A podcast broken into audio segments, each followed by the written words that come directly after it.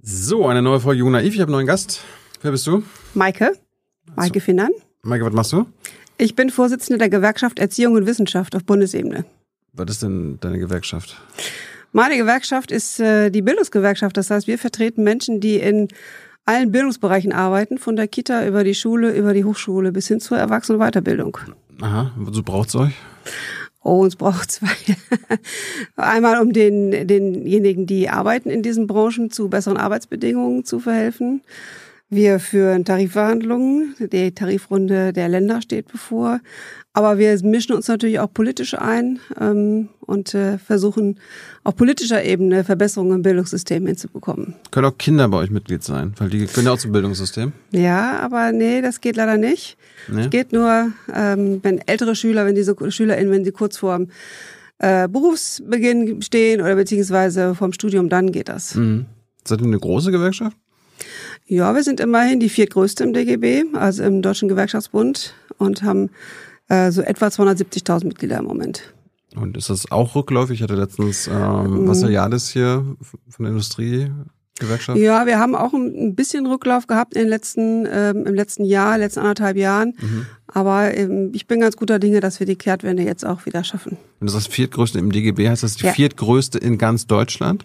Das heißt das. Du bist also die Vorsitzende der viertgrößten Gewerkschaft Deutschlands. So ist das. warum, warum bist du das geworden? Du bist ja 21 Vorsitzende geworden. Genau. Ja, weil ich war ja vorher schon in Nordrhein-Westfalen Vorsitzende des Landesverbands äh, der GEW mhm. ähm, und habe dann den Sprung auf die Bundesebene gemacht. Ja, weil ich einfach ähm, in dem Moment auch gedacht habe, dass äh, manchmal gibt es ja so Gelegenheitsfenster, nennt man das ja so. Und da war so eins ähm, und ich habe gedacht, ja, das ist nochmal eine ganz andere Ebene. Da kann man nochmal vielleicht anders äh, auch nochmal was bewegen auf Bundesebene der Bildungspolitik und die Menschen nochmal ähm, anders zu vertreten. Und deswegen habe ich das gemacht. Und mir war es auch wichtig, dass es eine Frau wird. Wir haben ganz viele Frauen in der Mitgliedschaft. Hatte, 72. Hattet ihr noch nie einen? Doch, wir hatten, meine Vorgängerin war ja auch eine Frau. Okay. Ähm, aber wir haben über 72 Prozent Mitglieder, sind ja weiblich. Ähm, und insofern fand ich das jetzt auch als Alternative, ähm, hatte jemand bereit erklärt, das vielleicht sich zu machen, der war eben mein Mann und habe gedacht, nee, dann möchte ich das doch gerne auch selber machen. Hm. Und äh, du hattest ja bei der Wahl gar kein Gegenkandidat nee. oder Gegenkandidatin. Genau. War das das Gelegenheitsfenster? Das war das Gelegenheitsfenster. ich trete an, wenn ich weiß, dass ich gewinne. Nee, das jetzt nicht, aber. Ist ja wie bei der, der CDU, oder? Nein, nein, nein, nein, nein. Ich kann auch gut mit GegenkandidatInnen leben, so ist das jetzt nicht. Aber die Frage ist natürlich, es gibt manchmal so Zeitpunkte, wenn man gefragt wird, möchtest du was machen oder wenn man unterstützt wird und ähm, dann hat man eine Chance, sich zu entscheiden, das zu tun oder es zu lassen. Wer hat dich denn gefragt? Na, die anderen Landesvorsitzenden haben mich gefragt zum Beispiel. Die wollten das selbst nicht machen? Offenbar nicht. Das ist ein Scheißjob oder so. Nee, nee, aber es ist natürlich ein Job, der, der viel mit Reisen zu tun hat. Also das ist schon, man ist sehr, sehr, sehr viel unterwegs. Wir sind auch international, in der Bildungsinternationale. Ähm, wir sind auf europäischer Ebene vernetzt äh, mit Gewerkschaften. Mhm. Ähm, das heißt also auch bundesweit sind die Wege ja durch, durchaus ähm, durchaus weit. Also insofern, das ist schon etwas, was man wissen muss, dass das auf einen zukommt, dass man viel unterwegs ist. Wo, wo wohnst du? Wo arbeitest du? Also hauptsächlich? Ja, das ist jetzt eine gute Frage, die kann ich gar nicht so einfach beantworten. Also mein Wohnsitz ist in Bielefeld. Mhm. Aber ich bin am wenigsten in meiner Zeit in Bielefeld im Moment, weil ich vielleicht samstags, aber manchmal auch nur sonntags, es gibt auch Wochenende, wo ich gar nicht zu Hause bin. Und arbeiten tue ich dann in, in der Regel, äh, ich habe ah. in Frankfurt ein Büro und ich habe in Berlin ein Büro. Und äh, ansonsten, Wohnung, ja, Du hast Frankfurt und Berlin noch eine Wohnung. Du hast und drei Wohnsitze. Genau. Und ansonsten ähm, bin ich halt auch viel im Hotel oder sonst wo unterwegs. Da wärst du mal Lehrerin geblieben. da hast du einen Halbtagsjob, drei Monate Urlaub im Jahr. Ja, das mit dem Halbtagsjob ist ja dann nicht ganz ernst gemeint, das weiß ich. Nein, aber das ist schon gut so, dass. So, so hat man das früher bei uns gesagt. Also ja. wenn ich nichts werde, werde ich Lehrer drei Monate Urlaub im Jahr, halbtags. Ja, aber das, die Zeiten sind ja vorbei, dass man das so sagt. Das war noch nie so, aber es ist jetzt natürlich überhaupt nicht mehr so. Mhm. Also es ist schon ein sehr fordernder Job, zwar ein ganz toller Beruf. Ähm, ich muss immer daran denken, bei all dem, was schwierig ist, aber ich war über unsere internationale Vernetzung äh, dieses Jahr im Mai in Washington. Daher gibt es ein International Summit of Teaching Profession, bei dem sich GewerkschafterInnen mit äh, PolitikerInnen, also MinisterInnen, Treffen. Diesmal waren 22 dabei. Das, äh, es geht immer um. Letztes Jahr war eben die ähm, Regierung in den USA Gastgeber und da war Frau Jill Biden war auch da. Die ist ja auch Lehrerin ursprünglich mhm. gewesen und hat da nochmal sehr deutlich gemacht, warum das so ein toller Beruf ist, weil man nämlich you can make a difference. You can make a difference für jede Schülerin, die man hat im Unterricht, äh, die man begleitet. Und insofern, das ist schon das Tolle an diesem Beruf. Und ähm, aber er ist nicht auf vormittags begrenzt. Kannst du gleich mal erzählen, warum du Lehrerin geworden bist. Aber jetzt hast du schon zweimal diese Internationale mhm. angesprochen, Bildungsinternationale. Mhm. Ist das so die äh, Vereinigung der sozialistischen Lehrer oder was? ja, es ist eine, also es ist ein Zusammenschluss von ähm, Bildungsgewerkschaften weltweit. Ja. Das ist richtig. Ähm, und ja, eben auf, aus allen fünf Kontinenten und ähm, alle vier Jahre gibt's auch einen Weltkongress. Der nächste ist jetzt auch nächstes Jahr in Buenos da, Aires. Da plant ihr die Indoktrination unserer Kinder? Ah, nein, da planen wir die Verbesserung der Arbeitsbedingungen mhm. für Beschäftigte im Schulbereich und im Hochschulbereich und im frühkindlichen Bildungsbereich, in der Weiterbildung. Da planen wir, wie man Bildung verbessern kann. Ähm, sowas wie wir international, wo, wie wir auch voneinander lernen können. Wo, wozu braucht es irgendwie internationale Vernetzung? Ist es irgendwie, wir sind doch alle in Wettbewerb gegeneinander, die ganzen Länder. Wir müssen doch unsere Kinder besonders gut ausbilden und nicht die anderen. Die sollen ja, die sollen ja gar nicht davon lernen. Ja, aber damit wir, wir können bessere ja, Wettbewerbschancen haben international. Aber wir können ja lernen. Und, äh, also ich bin ja. ein internationale Solidaritäts unter Gewerkschaften immer extrem wichtig. Mhm. Und äh, wir sind ja auch, man, man stärkt sich ja gegenseitig. Also wenn wir zum Beispiel die Streiks der Lehrkräfte in, den, in, in äh, England uns angucken, das finde ich schon ein sehr starkes Signal gewesen, dass äh, die unsere englischen Partnergewerkschaften da, britischen Partnergewerkschaften so wirklich gut mobilisiert haben. Wir sind viel in Kontakt zum Beispiel mit Ungarn, mit der ungarischen Lehrerinnengewerkschaft, die äh, sehr viel auch mobilisieren und streiken gegen das Regime Orban, versuchen also auch wirklich ähm, dem, demokratische Verbesserungen durchzusetzen. Also insofern, es geht schon auch um, um solche Vernetzung, aber eben natürlich auch Jetzt gerade im, im Mai war das Thema Lehrkräftemangel, Fachkräftemangel ein riesiges, was weltweit ein großes Problem ist. Und die anderen brauchen auch Lehrerinnen? Jeder. Mhm. Ich glaube, wir kommen auf, auf internationale Vergleiche wahrscheinlich öfter nochmal im Gespräch. Du sag mal, Kira, ganz unter uns, du bist die Jüngste hier? Ja. Warum arbeitest du hier eigentlich? Na, weil wir das beste Journalismusformat in Deutschland sind und weil hier keine Werbung läuft. Und woher kommt die Kohle für dein Gehalt? Per Banküberweisung oder PayPal von den Leuten, die uns zuschauen oder zu hören. Wie das geht? Seht ihr in der Podcast-Beschreibung. Aber ich weiß noch, ich habe mich, äh, wir haben mit Alain Elmar Falani mal ja. eine riesengroße Bildungsfolge gemacht. Mhm. Äh, sehr zu empfehlen. Mhm. Da weiß ich, am Ende ging es darum, ich meinte so, eigentlich wäre es doch sinnvoll, gerade in Sachen Europa, Europäische Union, europäisches Gefühl, europäische Bürger, dass wir eigentlich auch ein europäisches Bildungssystem haben. Jetzt haben wir gerade über internationale gesprochen. Wie steht denn deine Gewerkschaft? Wie, wie stehst du dazu? Weil äh, jetzt haben wir ja quasi in Deutschland 16 verschiedene Bildungssysteme. Warum machen wir denn nicht gleich anstatt den 27 extra noch in Europa quasi eins draus? Ja, ich meine, man kann ja erstmal den ersten Schritt gehen und äh, es hinkriegen, dass wir in Deutschland Mindeststandards haben, die überall gelten. Das wäre wär ja schon mal viel wert. Ähm, vielleicht ein ganz europäisches Bildungssystem, das erscheint mir im Moment noch schwer umzusetzen, weil einfach natürlich ähm, also was ich mir gut vorstellen kann, ist, dass man sich auf europäischer Ebene auf Standards äußer, äh, äh Standards vereinbart, zum Beispiel. Aber ähm, in der pragmatischen so, Situation, na, so ein Abschluss, Abschlussstandards gibt es ja, ja die gibt es, aber es gibt natürlich keine Standards, die sagen, wie ähm, ist das Verhältnis zwischen ähm, Lehrkraft und SchülerInnen. Es gibt keine Standards zu sagen, wie groß können Klassen sein. Es gibt keine Standards zu sagen, also ähm, die wirklich in die Detail, detailreicher sind. Das gibt es nicht. Also es gibt eine Anerkennungsvereinbarung von Abschlüssen, klar ähm, aber mehr auch nicht. Also insofern, da wäre noch viel zu tun, aber ich würde erst mal wirklich bei uns gucken und äh, sagen, wie kriegen wir es denn hin, dass wir in all den 16 Bundesländern vergleichbare Bildungsstandards haben. Und zwar nicht Standards in dem Sinne, dass man auf den Output nur guckt, sondern auch auf die Bildungschancen. Also das ist, das ist das, was mich umtreibt, dass wir so ungerechte verteilte Bildungschancen haben. Aber ich meine, dass es in Deutschland so komisch ist, das ist ja seit Jahrzehnten so. Mhm. Vielleicht gibt es irgendwie gute Gründe, über die wir gleich auch noch reden, warum das so ist. Dann überspringen wir einfach den Part mit Deutschland und sagen einfach gleich, na gut, dann machen wir halt Europa. Damit kannst du ja quasi die Parteien dann auch, die dafür verantwortlich sind, abholen, ne? Also wenn ihr es ernst meint mit Europa. Ja, ist, glaube ich, schwierig durchzusetzen im Moment. Also man kann davon träumen, ja, aber, aber erstmal wäre, glaube ich, müssen wir den Schritt bei uns für, gehen. Für leichte Dinge brauchen wir Gewerkschaften ja nicht. Ne? ja, aber auch bei uns ist es ja schon nicht leicht. Seid ihr denn, äh, ihr seid ja eher, eher pro-europäische ja, selbstverständlich. Gewerkschaft. Wie, habt ihr denn ja, eine. Position zu europäischen Bildungssystem? Ähm, nee, haben wir tatsächlich, glaube ich, noch keine Beschlüsse zugefasst, aber können wir mal drüber nachdenken. Also ich finde. Die, die Chefin sagt was? Die Chefin sagt was, ja. Die, die Chefin, da gucken jetzt mal schon einige äh, ja, äh, LehrerInnen ja. zu.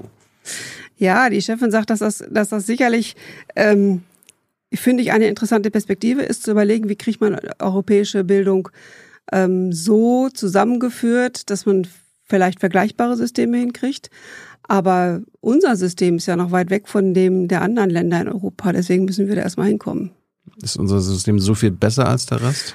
Nee, Darum ist es so weit weg. Also wenn wir in Skandinavien uns das angucken, zum Beispiel, haben wir ja ganz andere, ähm, ganz andere, ein ganz anderes Bildungssystem letztlich. Wir haben außer in, in äh, Deutschland und in Österreich gibt es eigentlich nicht mehr dieses gegliederte Schulsystem. In keinem anderen Bund, in keinem anderen Land in Europa. Ähm, also insofern, wir haben da erstmal schon mal einen großen Unterschied, den wir dann erstmal aufholen müssten. Wozu gibt es überhaupt ein Bildungssystem? Fangen wir damit mal an. Warum, warum, warum kümmert sich der Staat darum, dass die Kinder, die jungen Leute eine Bildung bekommen? Das hat ganz viel mit Chancengleichheit zu tun. Weil ähm, wenn man die Bildung nicht öffentlich macht und nicht quasi vom Staat als das Recht auf Bildung quasi festschreibt, weswegen wir auch die Schulpflicht haben sozusagen, also es ist ja ein Geben und Nehmen in Anführungsstrichen, ähm, wenn man das nicht macht, dann überlässt man es dem Portemonnaie, wo es hingeht. Oder vielleicht ein paar gut, ähm, paar, paar, paar Menschen, die eben mit ihrem Geld Gutes tun wollen und dann äh, Bildung woanders finanzieren, wo es sie nicht direkt trifft. Aber wenn man es dem Markt überlässt, dann ist, ist entscheidet das Geld, wer Bildung kriegt und wer nicht. Und das kann nicht äh, sinnvoll Bildung sein, sondern der Staat hat einen Bildungsauftrag. Und ähm, das heißt, dass eben allen Kindern und Jugendlichen in unserem Land die gleichen Bildungschancen zustehen. Da sind wir noch nicht. Aber deswegen ist es so wichtig, dass es öffentlich finanziert ist. Na gut, aber Bildungschancen, klar, die stehen den Leuten zu, aber gleiche, gleiche sind sie ja nicht. Warum ist das so? Na, die sind nicht gleich, weil sie, ähm, wenn man, je nachdem, wo man wohnt zum Beispiel, also es gibt ganz klar Studien, die sagen, man kann nach einer Postleitzahl relativ gut schätzen, welchen Abschluss dieses Kind machen wird. Ah ja ähm, weil eben viel abhängt von Bildungserfolg, hängt in Deutschland sehr stark ab vom ähm, Elternhaus, von ähm, Herkunft, von Umfeld, von Bildungsnähe der Eltern. Das hängt sehr stark davon ab, welchen Bildungserfolg man hat. Und das ist das Problem, das man aufbrechen muss. Ja, aber dann ist doch das, was du quasi genannt hast, warum mhm. es eine Schulpflicht gibt, ist er dann doch nicht beseitigt? Weil du meinst ja, ja beseitigt ist es nicht damit, aber wenn man es ganz den Privaten überlässt, dann hätten wir das ja gar nicht in dem Maße. Ja. Du meinst ja gerade, okay, wir haben ein Bildungssystem, das staatlich genau. organisiert ist, damit genau. hier nicht arm und reich, genau. äh, das arm und reich gleichermaßen genau. gebildet werden. Und trotzdem ist es so, trotz Schulpflicht und so weiter, je reicher man ist, also die Eltern, je reicher die sind, genau. äh, desto besser. Das kann man aber ändern. Das kann man in dem Moment ändern, ja, indem man sagt. Ändern, offenbar. Ja, aber wir wollen das schon ändern. Ja, ihr wollt das ändern? Ja, wir wollen das ändern. Aber natürlich. der deutsche Staat und die deutschen Parteien? Ja, ganz so würde ich das jetzt nicht sagen, weil es tut sich ja auch was. Aber es muss sich viel, viel mehr tun viel, viel schneller. Und deswegen reden wir ja auch, ähm, sind wir am 23. September ja auch auf der Straße. Aber das ist, es ist halt wirklich so, dass die Finanzierung zum Beispiel verändert werden muss. Also wir können nicht Ungleiches gleich ungleich, also wir müssen Ungleiches ungleich behandeln. Das heißt also, wenn wir Schulen haben in Standorten, wo viel, viel mehr Quartiersarbeit notwendig ist, wo viel mehr ähm, äh, andere Bedarfe noch entstehen, Förderbedarfe, ähm, ähm, aber auch Freizeitbedarfe, Sportbedarfe, was auch immer, weil das nicht von zu Hause gestellt werden kann oder besorgt werden kann, ähm, muss man eben in diesen Schulen viel mehr investieren als in, ähm, in andere. Aber ich, aber ich meine gerade Auf den Weg müssen wir uns begeben. Ich meine gerade die Erkenntnis, dass je reicher die Eltern sind, mhm. desto bessere Bildungschancen hat man, desto einen besseren Abschluss bekommt man, desto einen besseren Job bekommt man, mhm. desto bessere Einkommen bekommt mhm. man. Das ist jetzt nichts Neues. Nee. Das wissen wir seit 50, 60 Jahren. Das ist so. Und es wurde im Großen und Ganzen nichts daran geändert. Es ist immer noch so. Also könnte man doch unserem politischen System unterstellen, dass das so bleiben soll. Warum ist das so? ja, weil man nicht mutig genug ist, daran wirklich was zu ändern. Ja, das ist so. Und vielleicht gibt es auch Kräfte, die sagen, wir wollen das nicht. Ja, das kann auch sein, aber ich würde es nicht pauschal Wer sind sein. diese Kräfte, die da sehr erfolgreich sind? Naja, das sind diejenigen, die es jetzt gut geht in diesem System. Wer ist das? ja, das hast du gerade selber gesagt. Das sind diejenigen, die profitieren von dem System, weil sie gute Bildungschancen haben. Die haben vielleicht nicht so das große Interesse, das zu das? ändern. Ja, Namen kann ich dir jetzt ja nicht nennen, aber. Du brauchst keinen äh, Namen nennen, du kannst ja, ja du kannst ja Gruppen, Gruppen nennen. Ja, das sind ja die quasi die. Meinst du die Reichen? Ja, zum Beispiel. Zum Beispiel. Aber die Reichen sind eine, eine kleine Minderheit in unserem Land. Wie können die das schaffen, dass das so bleibt? Ja, also ich, ich würde mir jetzt, glaube ich, lieber eher darauf konzentrieren, zu überlegen, was muss man ändern, damit es anders wird. Ja, erstmal äh, ja, gehen wir ja. die Ursachen an. Wir reden ja gerade über die Ursachen. ja, ja, aber das ist ja, die Ursache ist doch klar. Wir haben ein gesellschaftliches System, was eben ähm, bei uns eben wirklich auch immer noch in unterschiedlich, naja, also das Klassensystem vielleicht nicht mehr ganz stark, aber es ist schon so, dass wir unterschiedliche Bevölkerungsgruppen haben, die von unserem System profitieren und andere nicht so profitieren, völlig klar. Und ähm, mein, nicht nur mein, sondern unser Ansinnen als, als GEW ist es eben wirklich, das aufzubrechen und zu sagen, wir müssen klar haben, dass wir Ungleiches ungleich behandeln und dass wir Gelder zum Beispiel anders verteilen, dass wir Menschen anders verteilen. Also was wir im Moment erleben, wir haben ja Zeiten, vom großen Fachkräftemangel ähm, in allen pädagogischen Berufen, in der Kita, in der Schule, aber auch ähm, in der Weiterbildung, in der Hochschule. Wir haben großen Fachkräftemangel. Und wir haben einen Markt, der für ArbeitnehmerInnen total cool ist, weil die sich aussuchen können, wo sie arbeiten wollen. Der aber dazu führt, dass die, die Schulen, die eben in besonderen herausfordernden Lagen sind, dass die eben häufig unter einer besonders hohen Personalmangel leiden. Und das ist total schwierig. Haben wir jetzt eigentlich die Ursachen benannt dafür, dass es seit, seit Jahrzehnten sich nicht ändert? Na, also die Ursachen sind ja mehrere. Die Ursachen sind einmal die, ja, die unsere die Reichen, Zusammensetzung, nicht, genau, die aber die auch, aber letztlich natürlich auch, dass es uns nicht gelungen ist, ein Bildungssystem aufzubauen, ähm, was, also wir sagen ja nach wie vor, ähm, eine Schule für alle wäre der wichtige, richtige Weg. Wir sortieren nicht Kinder und Jugendliche mit neun und zehn Jahren in die oder die Richtung, sondern ähm, die können äh, gemeinsam bis zur 10 am besten lernen und danach eben diejenigen, die ähm, dann noch Abitur machen wollen oder was anderes machen, dann weiter. Aber dies haben wir eben nicht geändert bisher. Ich habe auch durch Aladdin ja gelernt, wir sind ein selektionswütiges genau. äh, Land. So ist das, genau. Also das geht schon vor der Schule los. Mhm. Na, da kann die, in der Kita kann schon gesagt werden, oder die Schule kann sagen so, ach, das Kind lieber noch mal ein Jahr in der, in der Kita bleiben. Mhm. Dann kommt es in die Grundschule, meistens, bei mir war es so, nach vier Jahren wird ausgesiebt. Mhm. Die einen gehen Hauptschule, Realschule, Das ist ja das, was ich gerade meinte, genau. Dann, äh, Und das ist zum Beispiel im europäischen Bildungssystem ganz anders. Da sind wir, wie gesagt, mit Österreich die einzigen, die dieses System so haben. Warum ist das so? das ist eine gute ist Frage. Ist das so historisch? Ja, das hat, glaube ich, historische. Was für historische Gründe? Das kann ich dir gar nicht genau sagen. Also, aber, welcher, welcher Kaiser hat sich das ausgedacht damals? ja, ja, das ist vermutlich, aber das, das, kann, das weiß ich wirklich gar nicht genau. Wann, wann, äh, warum das so weitergelebt hat nach der. Ich glaube, Richard David Brecht hat mal gesagt, dass irgendwie unser Bildungssystem ja. ist so, so schon 100 oder 150 ja, Jahre alt. Naja, also das Gymnasium ist natürlich ähm, im letzten Jahrtausend erfunden worden, vor langer, langer Zeit. Und das hat sich tradiert hier sozusagen. Und anderen, in anderen Ländern hat man es eben aber verändert sozusagen. Und da gibt es inzwischen eben nur ähm, Schulsysteme, die eben Gemeinschaftsschulen, wie auch immer sie dann benannt sind, bis zur acht, bis zur neun, bis zur zehn sind. Und danach kann man dann eben äh, wählen sozusagen. Das ist eine Krux unseres Bildungssystems, ja. Hm. Ich hatte gefragt, warum wir, äh, warum wir ein Bildungssystem haben. Also was heißt überhaupt, was heißt, heißt Bildung? Also jetzt sagen wir, bleiben wir mhm. bei den Kindern in der Schule.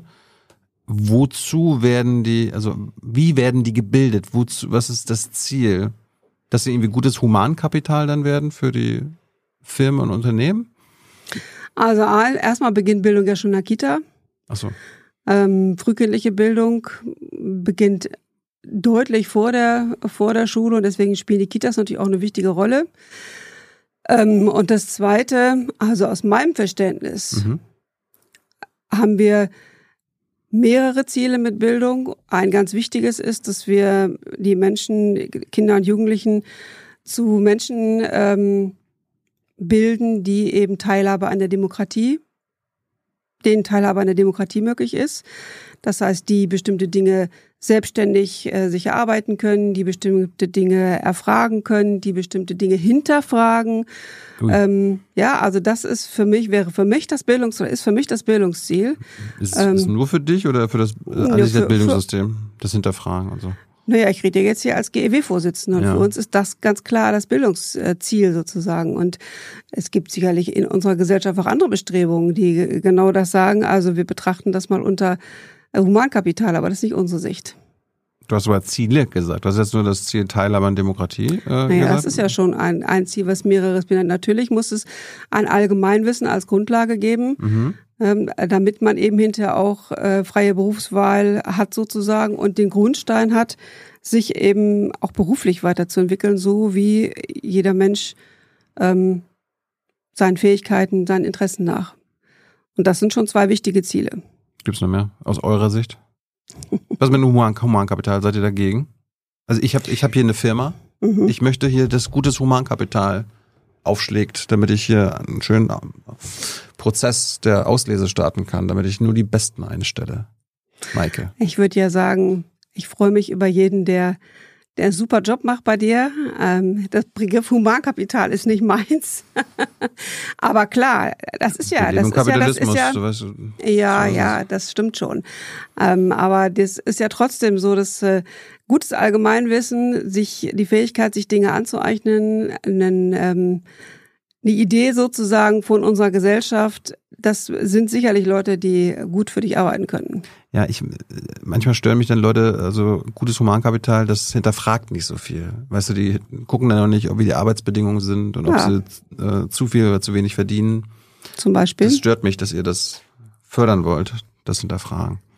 Ja, aber das ist aber genau unsere Aufgabe. Ja, eure, ja, das, genau. Das denkt ihr.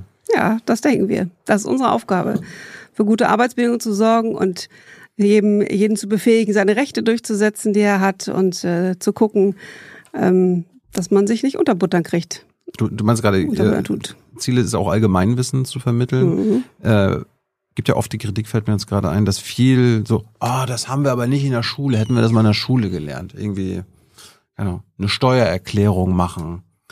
Und mir fallen gleich bestimmt noch andere Beispiele ein. Ja. Was hältst du von diesen Vorschlägen immer, dass so, hier, bringt doch den Leuten mal bei, eine Steuererklärung zu machen? Oder Anträge auszufüllen? Ja, ich finde das immer ein bisschen schwierig, wenn ich ehrlich bin. Ähm, weil äh, also Schule, so wie sie klassisch organisiert ist, kann auch nicht alles leisten, was jemals im Leben auf einen zukommt. Das wird nicht funktionieren. Das wäre doch mal ein Ziel. Nee, das wäre Alles Ziel. beibringen, was mir im Leben jemals. ja, das, äh, das äh, wäre, glaube ich, ich gründe, kein... Ich gründe eine neue Gewerkschaft. Mhm. Ja. Ja, aber das ist ja, das ist ja Illusion, das funktioniert ja nicht. Ähm, man muss sich ja reduzieren und insofern bin ich sicher, dass man, wenn man mal das Beispiel mit der Steuererklärung nimmt, vielleicht eine gute Zusammenarbeit ähm, in, über AGs hinkriegen kann, wo man über sowas mal spricht, aber das kann nicht ähm, originäre Aufgabe sein ähm, einer Schule, weil man dann ja auch überlegt, wo hört man auf und wo fängt man an, was gehört zu diesen Aufgaben, die man unbedingt äh, gehabt haben muss und wo ähm, welche Aufgabe haben Eltern, ähm, wie kriegt man das äh, zusammen, also insofern. Ja. Kommen wir mal zu dir kurz. Ja. Wollte die junge Maike auch schon Lehrerin werden? Nee, die wollte gar nicht Lehrerin werden.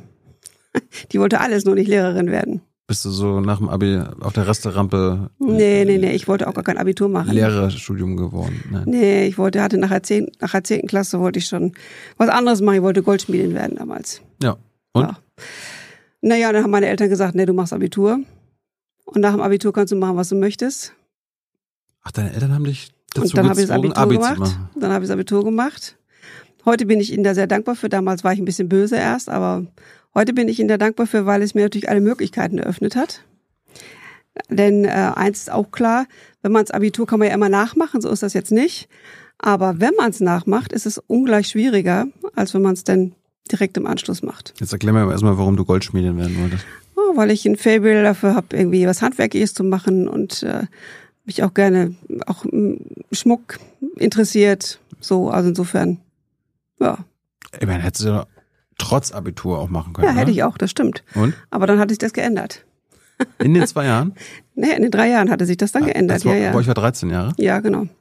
Ach, im Westen war das schon immer? War das schon immer 13 Jahre? Ja, ich habe ja in den 90er Jahren Abitur gemacht. Okay. 89 habe ich Abitur gemacht, da waren noch 13 89. Jahre. Ja. Okay. Bist du froh, dass du 13 Jahre gemacht hast und nicht 12? Ja. Wie ist das? Mittlerweile ist es überall 13 Jahre? Nein, also es geht wieder zurück auf fast überall 13, also in ostdeutschen Bundesländern nicht unbedingt. Ähm, Und in NRW ist der SS26 der letzte Jahrgang von G8 raus. Ähm, Es ist, wir sind immer auch in so einer Umbruchsphase in den einzelnen Ländern. Wie ist die Haltung deiner Gewerkschaft zu 12 oder 13 Jahre Schule? 13.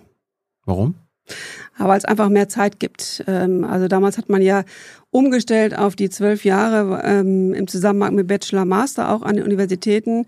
weil man gesagt hat, die ähm, jungen Leute brauchen einfach zu lange, bis sie in den Beruf kommen. Genau. Stichwort Humankapital. Ja, ich will hier das dauert, das dauert viel zu lange, bis sie fertig werden. je jünger, Deswegen, desto dümmer. Ne? so deswegen hat man gesagt, man macht es auf zwölf Jahre das Abitur und eben Bachelor Master war auch der, das Ziel, die Studienzeiten zu verkürzen. Jetzt hat man dabei festgestellt, Bachelor Master hat die Studienzeiten mal gar nicht verkürzt ähm, in aller Regel. Mhm. Und äh, der Druck im G12, äh, also im zwölfjährigen Abitur, ist dadurch, dass die Lehrpläne nicht ausreichend entschlackt worden sind, so stark gestiegen, ähm, dass irgendwann der die Umkehrung erfolgte, sozusagen auch auf Druck von Eltern. Das war ein großer gesellschaftlicher Druck, der dazu geführt hat, dass eben es wieder jetzt äh, auf 13 Jahre in den meisten Ländern hochgeht. Es gibt wenige Länder, die die haben so Switch-Modelle, ähm, wo man also sowohl nach zwölf Jahren Abitur machen kann, als auch nach 13. Aber zum Beispiel in Nordrhein-Westfalen ist es so, von allen Gymnasien, die es da gibt, äh, haben genau, die, man konnte wählen, haben genau äh, drei sich dafür entschieden, bei G8 zu bleiben. Hm. Und alle anderen sind zu, G3, äh, zu äh, G9 zurückgegangen. Und in den drei Jahren hast du dich von der Idee der Goldschmiede Habe ich mich verabschiedet, so ist das Warum? Was, was passiert? ja. Ja, dann habe ich erstmal angefangen, habe ich erstmal gedacht, naja, für Studien ist vielleicht doch nicht schlecht. Irgendwie dann habe ich angefangen zu studieren, aber da wollte ich immer noch nicht Lehrerin werden. Aha.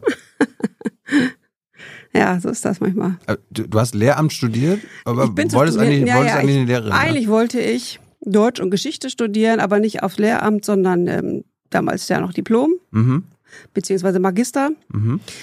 Und da bin ich in der Studienberatung gewesen und das war eine sehr gute Studienberatung. Ich gesagt, hm, Und ähm, vielleicht machst du doch mal Staatsexamen und ähm, musst, kannst ja was anderes hinterher damit machen, musst ja nicht in die Schule gehen. Und außerdem mach mal lieber statt Geschichte Mathe. Oh Gott. Ähm, und da habe ich ein bisschen überlegt und habe ich tatsächlich Deutsch und Geschichte auf Sekundarstufe 1 und 2 studiert, äh, Deutsch und Mathe auf Sekundarstufe 1 studiert statt Geschichte. Und dann habe ich aber im zweiten Semester ein Praktikum gemacht in der Schule. Das damalige Betriebspraktikum, so hieß das, ähm, Schule, Schule, und, Schule und Betrieb, auch organisiert vom DGB in Kooperation mit der Universität Bielefeld. Da sind wir dann in einer äh, Hauptschule gewesen in Bielefeld und haben Hm. das äh, Betriebspraktikum mit den ähm, SchülerInnen vorbereitet, die dann im Praktikum begleitet und das Praktikum nachbegleitet und danach wollte ich dann doch Lehrerin werden. Warum? Ja, weil das, äh, Was passiert? Naja, diese fünf Wochen, die das insgesamt gedauert hat, das war eine total gute Erfahrung und die haben mir dann auch wirklich gezeigt, dass was das in diesem Beruf sozusagen das Besondere ist, nämlich dieser direkte Kontakt zu den SchülerInnen, dieses direkte ähm, Erlebnis sozusagen, wenn, wenn man, wenn man Menschen äh, auch was erklärt, wenn, wenn sie, ähm, also man kriegt eine, eine sehr direkte Rückmeldung sozusagen zu seiner Arbeit und äh, man kann was bewirken und das ist das Tolle an diesem Beruf. Hast du da dann vielleicht ein Talent entdeckt von dir, was du gar nicht kanntest? Auch vielleicht war das auch so. Meine Mutter war ja auch Lehrerin und manchmal will man ja auch nicht, nicht das machen, was die Mutter. Ich wollte nämlich noch fragen, was haben deine, was haben deine Eltern gemacht? Ja, meine Mutter war Lehrerin und mein Ach, Vater war. Pastor. Wow. So ist das. Okay, aber gut, es äh, gibt ja auch, es gibt ja, ich hatte auch schon Gäste, da waren die äh, Eltern Lehrer. Und dann ist man auch selber Lehrer oder so geworden. Ja, das gibt's Ach, du auch. Hast, du, hast dich dagegen, du hast dich gegen gewehrt. Mhm. Was, hat Mutti für, was war Mutti für eine Lehrerin? War sie deine Lehrerin auch nein. an der Schule? Nein, nein. Na, immerhin. Das hätte ich auch ganz schwierig gefunden, muss ich ehrlich zugeben. Also alleine schon. Also es, es gibt ja Kollegen, die machen das und Kolleginnen, aber das äh, hatte, ich, hatte dich das innerlich abgeschreckt, dass Mama äh, Lehrerin war oder was? So im Sinne von, das, das mache ich nicht. Ja, manchmal schon. Doch, doch. Also das war nicht das, was ich, äh, das konnte ich mir nicht so gut vorstellen. Bist du denn eine andere Lehrerin jetzt geworden? Ich glaube gar nicht, dass Mama eine schlechte Lehrerin war, überhaupt nicht. Nö, das meine ich nicht. Ich meine nur, bist du eine andere Lehrerin geworden? Also hast du eine andere Art zu lehren? Also ich war ja nicht im Unterricht dabei bei meiner Mutter, deswegen kann ich das natürlich nicht vergleichen. Aber klar, jeder ist ja auf seine Art und Weise ein bisschen anders. Ähm, aber also sie hat einen guten Job gemacht und ich glaube, ich habe auch einen guten Job gemacht in der Schule. Kannst du gleich nochmal erzählen. Mhm. Papa war Pastor? Ja. Warum wolltest du nicht Pastorin werden? Nee, das war nichts für mich. Man muss ja auch nicht immer das werden, was die Eltern sind. Haben sie dich in die Kirche gestappt? In, teilweise, aber mein Vater war Studentenpfarrer an der Universität in Bielefeld. Was das heißt, das? kein klassischer Gemeindepfarrer, sondern in der evangelischen Studentengemeinde ähm, hat er, war eben der Pastor, der da für studiert, studentische kirchliche Hochschularbeit zuständig war. Mhm. Also, Der hat dann sehr viel Sachen gemacht, wie die haben so Freizeiten gemacht äh, und äh, natürlich auch christliche und äh, biblische Angebote, aber eben anders als Gemeinde. hm. Wo bist du genau aufgewachsen? Aufgewachsen bin ich äh, in Bielefeld. Ach, das Tatsächlich, war aber nicht geboren. War schon, achso, wo? Nee, geboren bin ich in Heidelberg. Okay, dann seid ihr nach Bielefeld gegangen. Ja, über, über Dortmund, dann nach Bielefeld. Aber ich bin seit ich fünf bin, habe ich in Bielefeld gewohnt, ja. Da fehlt ja zwischen eine Goldschmiede. Irgendwo. okay, ähm, hast du in Deutsch und Mathe studiert? Mhm. Und dann? Und dann Da- war ich fertig in der Zeit, die ganz anders war als heute. Da gab es nämlich keine Stellen. Oh. In den Mitte der 90er Jahre war, war, war, waren gar keine Stellen möglich. Ich weiß noch, wir sind mit ähm, von der Schule gegangen. Es war ein starker Jahrgang mit 180 ähm, oder 160, die dann davon auch Abitur gemacht haben. Und ähm, 1000 jetzt. Oder was nee, meinst du? Ach so, in äh, deiner neun- Schule. 89, aber unser Jahrgang war ja so groß sozusagen. Ach so. Genau, wir haben große, große Jahrgänge Mhm. und sind dann ja viele ins Studium ja auch gegangen und ähm, in den Schulen gab es damals keine Stellen. Und ich hatte ja dann die Sekundarstufe 1 und 2 studiert. Das war damals in Nordrhein-Westfalen noch ein Stufenlehramt. Heute gibt's ja im Wesentlichen Schulformlehrämter. Das heißt, man entscheidet sich für eine Schulform, wenn man ähm, zu Beginn des Studiums ist. Das war bei uns damals anders und dadurch hatte ich jetzt, da habe mir mein Fach Mathe dann auch geholfen, äh, über Mathe dann tatsächlich direkt eine feste Stelle an der Realschule allerdings gekriegt. Und das waren damals ja noch die Zeiten, da konnte man nicht, nicht selber aussuchen, sondern da wurde man über Liste vorgeschlagen sozusagen. Das heißt, ich konnte, man konnte sich über Liste bewerben für den Landesdienst Aha.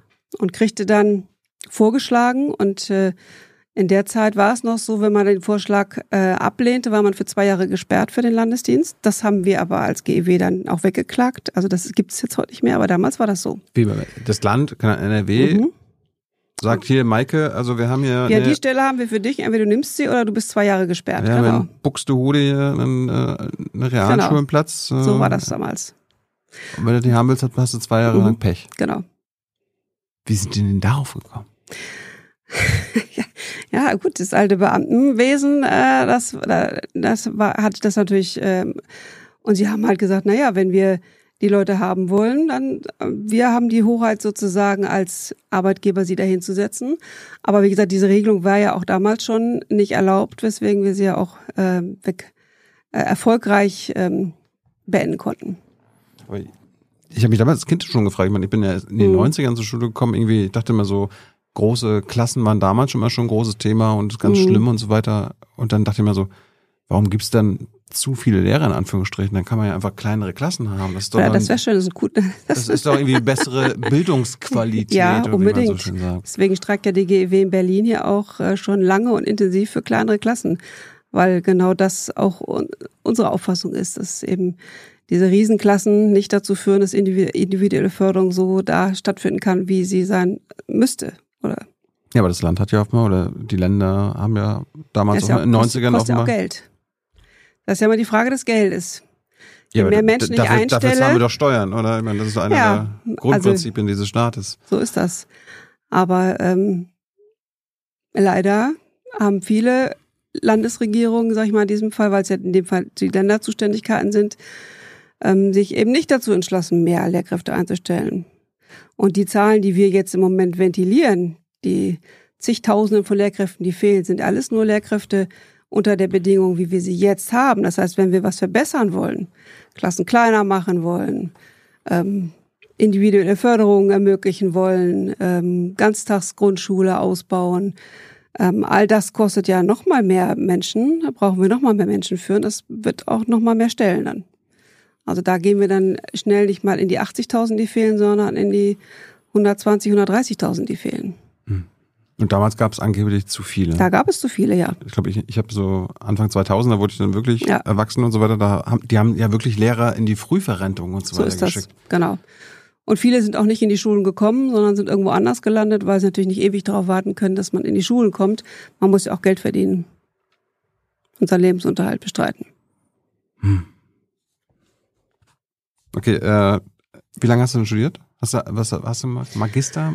Nee, ich Staatsexamen habe ich dann gemacht. Okay. Und ich habe elf Semester studiert. Relativ zügig für hm. damalige auch. Zehn Semester als Regelstudienzeit. Wie viel, wie viel davon war Theorie, wie viel davon war Praxis? Aber mir war relativ viel Theorie. Das ist zum Glück heute schon ein bisschen anders, in NRW zumindest, aber nicht sonst. Aber wie gesagt, ich habe das ja gerade schon gesagt, die Praxis ist, glaube ich, eines der wichtigen Dinge. Die hat bei mir ja dazu geführt, dass ich gesagt habe, ja, ich möchte dann doch Lehrerin werden. Es gab dieses eine Blockpraktikum und ansonsten gab es das Referendariat erst wieder. Also alles andere war Theorie. Du hast also fast, du hast elf Semester, also fünfeinhalb ja, Jahre studiert. Genau und Theorie war davon und so zum Glück im zweiten Semester im, im äh, Blockpraktikum an einer Schule. Mhm. Jetzt einmal so ganz naiv. Mhm. Als Lehrerin ist deine Hauptaufgabe zu lehren, mhm. also Wissen zu vermitteln. Und das, das ist ja, das, das ist ja Praxis pur. Das wurde dir fast gar nicht beigebracht. Naja, in den pädagogischen Kursen ja schon, aber du ja, hast natürlich Theorie. vollkommen recht. Ah ja, aber du hast ja vollkommen recht. Das ist ja genau eine Krux. Deswegen, also ich kann jetzt zum Beispiel für NRW sagen, da hat sich inzwischen was verändert. Da gibt es inzwischen ein Praxissemester. Das gibt es nicht nur in NRW, gibt es auch in Berlin, in anderen Ländern. Das ist zum Beispiel eine erhebliche Verbesserung, ähm, dass wirklich die Studierenden eben ein halbes Jahr, also ein Semester lang an einer Schule sind und auch wirklich dann einfach mal nochmal eine ganz andere Anbindung an die Praxis bekommen. Aber ja, das ist immer eines der ähm, Knackpunkte an der Lehramtsausbildung. Weil man in der, an der Uni zu lernen, wie man lehren könnte, ist ja das was anderes. Aber es geht ja auch um Fachwissen. Also ich will jetzt die Uni nicht komplett. Äh, das, äh, ich bin ja gar nicht dagegen, aber ich finde, es ist mhm. halt was anderes, als Mensch klar. vor einer Schulklasse. Na klar ist das was anderes. Und vor kleinen Menschen zu stehen und denen das versuchen beizubringen. Klar. Bisher ist es ja klassisch so zweigeteilt, das Referendariat ist eben dann die, die lange Praxisphase am Ende dieses Studiums, also fünf Jahre Theorie, ähm, zwei Jahre Praxis äh, und danach ist er erst fertig. Warum, warum ist das so? Warum machen wir das so? Machen das andere Länder anders? Ja, andere Länder machen das anders. Wie machen das die Skandinavier, wie man so schön sagt? Ja, die, ähm, die machen durchaus auch mehr Praxisbezug, aber es gibt auch andere Länder. Also wir sind zum Beispiel eine der wenigen Länder, die zwei Fächer erwarten. Es gibt ganz viele Länder, die nur einfach haben, wo Lehrkräfte nur einfach haben. Was häufig dann bei uns zu Schwierigkeiten führt, wenn wir Menschen haben, die aus ihren Abschluss im Ausland erworben haben und hm. ähm, hier dann anfangen wollen zu arbeiten in den Schulen. Die dann sagen wir einfach, ist aber zu wenig. Genau. die können dann häufig nicht anerkannt werden. Und das ist zum Beispiel ein Riesenproblem. Ähm, und da fehlt im Moment äh, die Lösung für sozusagen. Man müsste, eigentlich ist sie nicht so schwer, die Lösung. Wenn sie Sprachkurse das sprachliche Niveau haben, das ist klar, das muss man haben vorher, aber dann ähm, kann man auch für diese Menschen erstmal einen Einstieg in die, in die Schule machen und zum Beispiel ein begleitendes Studium, ein finanziertes Studium. Ich habe also zum Beispiel mit, jedem, mit einem Kollegen aus Syrien gesprochen, der hat da 13 Jahre Französisch unterrichtet, aber eben nur Französisch und hatte dann hier sich überlegt, okay, ich möchte natürlich auch Lehrer sein hier und äh, hat angefangen zu studieren. Ein zweites Fach zu studieren und hat aber natürlich dann nach drei Semestern festgestellt, er musste seine Familie ernähren. Das heißt, er kann ja nicht jetzt mit 41 ähm, mhm. Vollzeit studieren. Das funktioniert nicht. Und deswegen muss es für solche Menschen äh, die Möglichkeit geben, hätte doch der berufsbegleitend zu studieren hätte, zum Beispiel. Hätte das Bildungssystem nur sagen können, lieber syrischer Lehrer, Französisch hast du schon unterrichtet, Arabisch kannst du auch, da hast du die beiden Fächer. Ja, irgendwie so. Äh, wo, wo kommt das, wir in Deutschland eine Zweifachausbildung erwarten von Lehrern im Gegensatz zu anderen Ländern? Ja, das ist, ähm, also ganz genau kann ich sie nicht erklären, woher das kommt, aber auch das äh, kommt noch, kommt sicherlich noch aus den, aus der, aus der, äh, aus alten Zeiten. Ja. ja. ja, aber es ist doch auch verrückt. Ja. Ja, ja, das ist, also zwei Fächer haben große Vorteile. Äh, in der Praxis, im Alltag, zum Beispiel fürs Klassen, für die Klassenlehrer, äh, LehrerInnen, weil man eben dann einfach mehr Stunden in einer Klasse haben kann und mehr Dinge machen kann. Dafür haben sie im Praxisalltag in der Tat wirklich Vorteile. Aber äh, es muss Möglichkeiten geben für zum Beispiel Menschen mit äh, im Ausland erworbenen Abschlüssen, das auch nachzuholen. Und zwar so nachzuholen, dass die das auch schaffen. Also, dass sie es finanziell in ihrer Lebenssituation schaffen. Ja, Migrant, bei den Migranten auf jeden Fall. Aber wir könnten ja auch unsere Ausbildung da, dahingehend ändern. Wie ist denn die, was will denn die GEW? Was will deine Gewerkschaft? Na, ich glaube, ja. Wollt ja, ihr daran also, festhalten an dieser? Naja, also wir müssen, äh, wir diskutieren gerade intern sehr intensiv über Lehramtsausbildung, weil wir ja gerade in der Phase der, des Lehrkräftemangels, äh, Fachkräftemangels, äh, größer ähm, die Bestrebungen sehen und auch haben, dass man viel mehr Personal haben muss. Man darf nur nicht ähm, sagen, dass Lehrämterausbildung nicht, wissenschafts-, nicht wissenschaftlich ist. Also das ist für uns schon auch wichtig, die Anbindung an die Universitäten, äh, weil es eben ein, ein wissenschaftliches Grundverständnis geben muss. Das meinte ich jetzt nicht. Ja, ja, nee, das, aber das hat ja mit Ausbildung zu tun. Du hast ja nach der Ausbildung gefragt. Und die Frage ist, ähm, also zum Beispiel kann man muss man zweiphasig machen, die Ausbildung, wie sie jetzt ist, also erst Studium an der Universität und dann Referendariat, oder kann man auch mal einphasig das äh, ähm, zumindest im Modellprojekt machen, dass man quasi das gemeinsam, dass man das verbindet. Ähm, das sind Dinge, die im Moment diskutiert werden. Ja, aber ich hatte ja gerade ja. über diese Einfachausbildung gesprochen. Also einfach also, meinst du nur, okay. Also das, das seid ihr dafür, dass ein, wenn man Lehrer werden will, mhm. nur noch einfach braucht.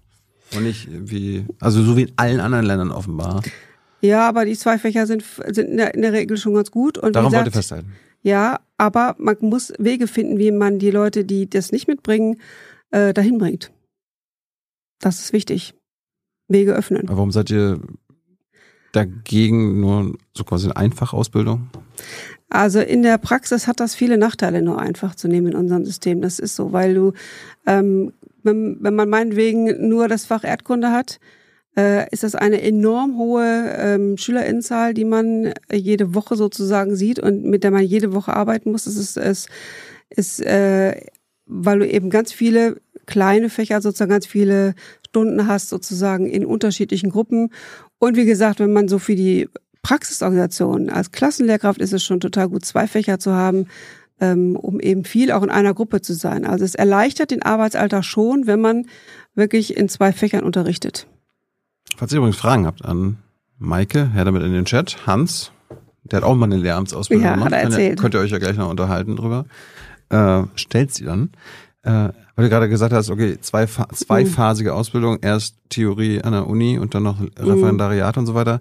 Man könnte es ja auch parallel machen, oder? Das sage ich ja mit einphasig. Das sage ich ja, das, dass man das. Das meinst du mit einphasig? Das meine ich mit einphasig, ja, genau. Also das diskutieren wir gerade, wie weit man. Aber klar, es gab in Oldenburg schon mal eine einphasige Lehramtsausbildung, die auch durchaus ähm, erfolgreich ist. Diskutieren muss man das. Ja, wir, sind, wir sind jetzt im Jahr 2023. Ja. Hättet ihr das in ein paar Jahrzehnte vorher diskutieren können? Ein paar Jahrzehnte, ja, wir haben das immer schon diskutiert. Also, wie gesagt, die, der Oldenburger Versuch war auch einer, der die DDGEW auf jeden Fall mitgetragen hat. Aber ja, und dann? Er war erfolgreich? Und jetzt? Ja, aber das muss ja dann umgesetzt werden. Wer, woran scheitert das? ja, also ich glaube, wenn wir, wir haben jetzt ein, ein Zeitfenster, wo wir sehr viel über die äh, Ausbildung für LehrerInnen diskutieren werden, weil der Druck so groß ist.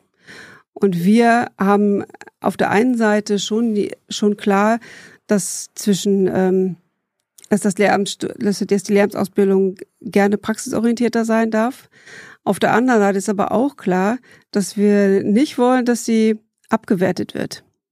Also das ist schon auch eine Frage, die, ähm, die wichtig ist, dass man wirklich auch das, äh, das Niveau sozusagen der, Eingrupp, der Einstufung erhält, also DQR, also deutsche, deutsche Qualitätsrahmen sozusagen, in welchen Rahmen die Abschlüsse ge gelandet sind mit Masterabschluss.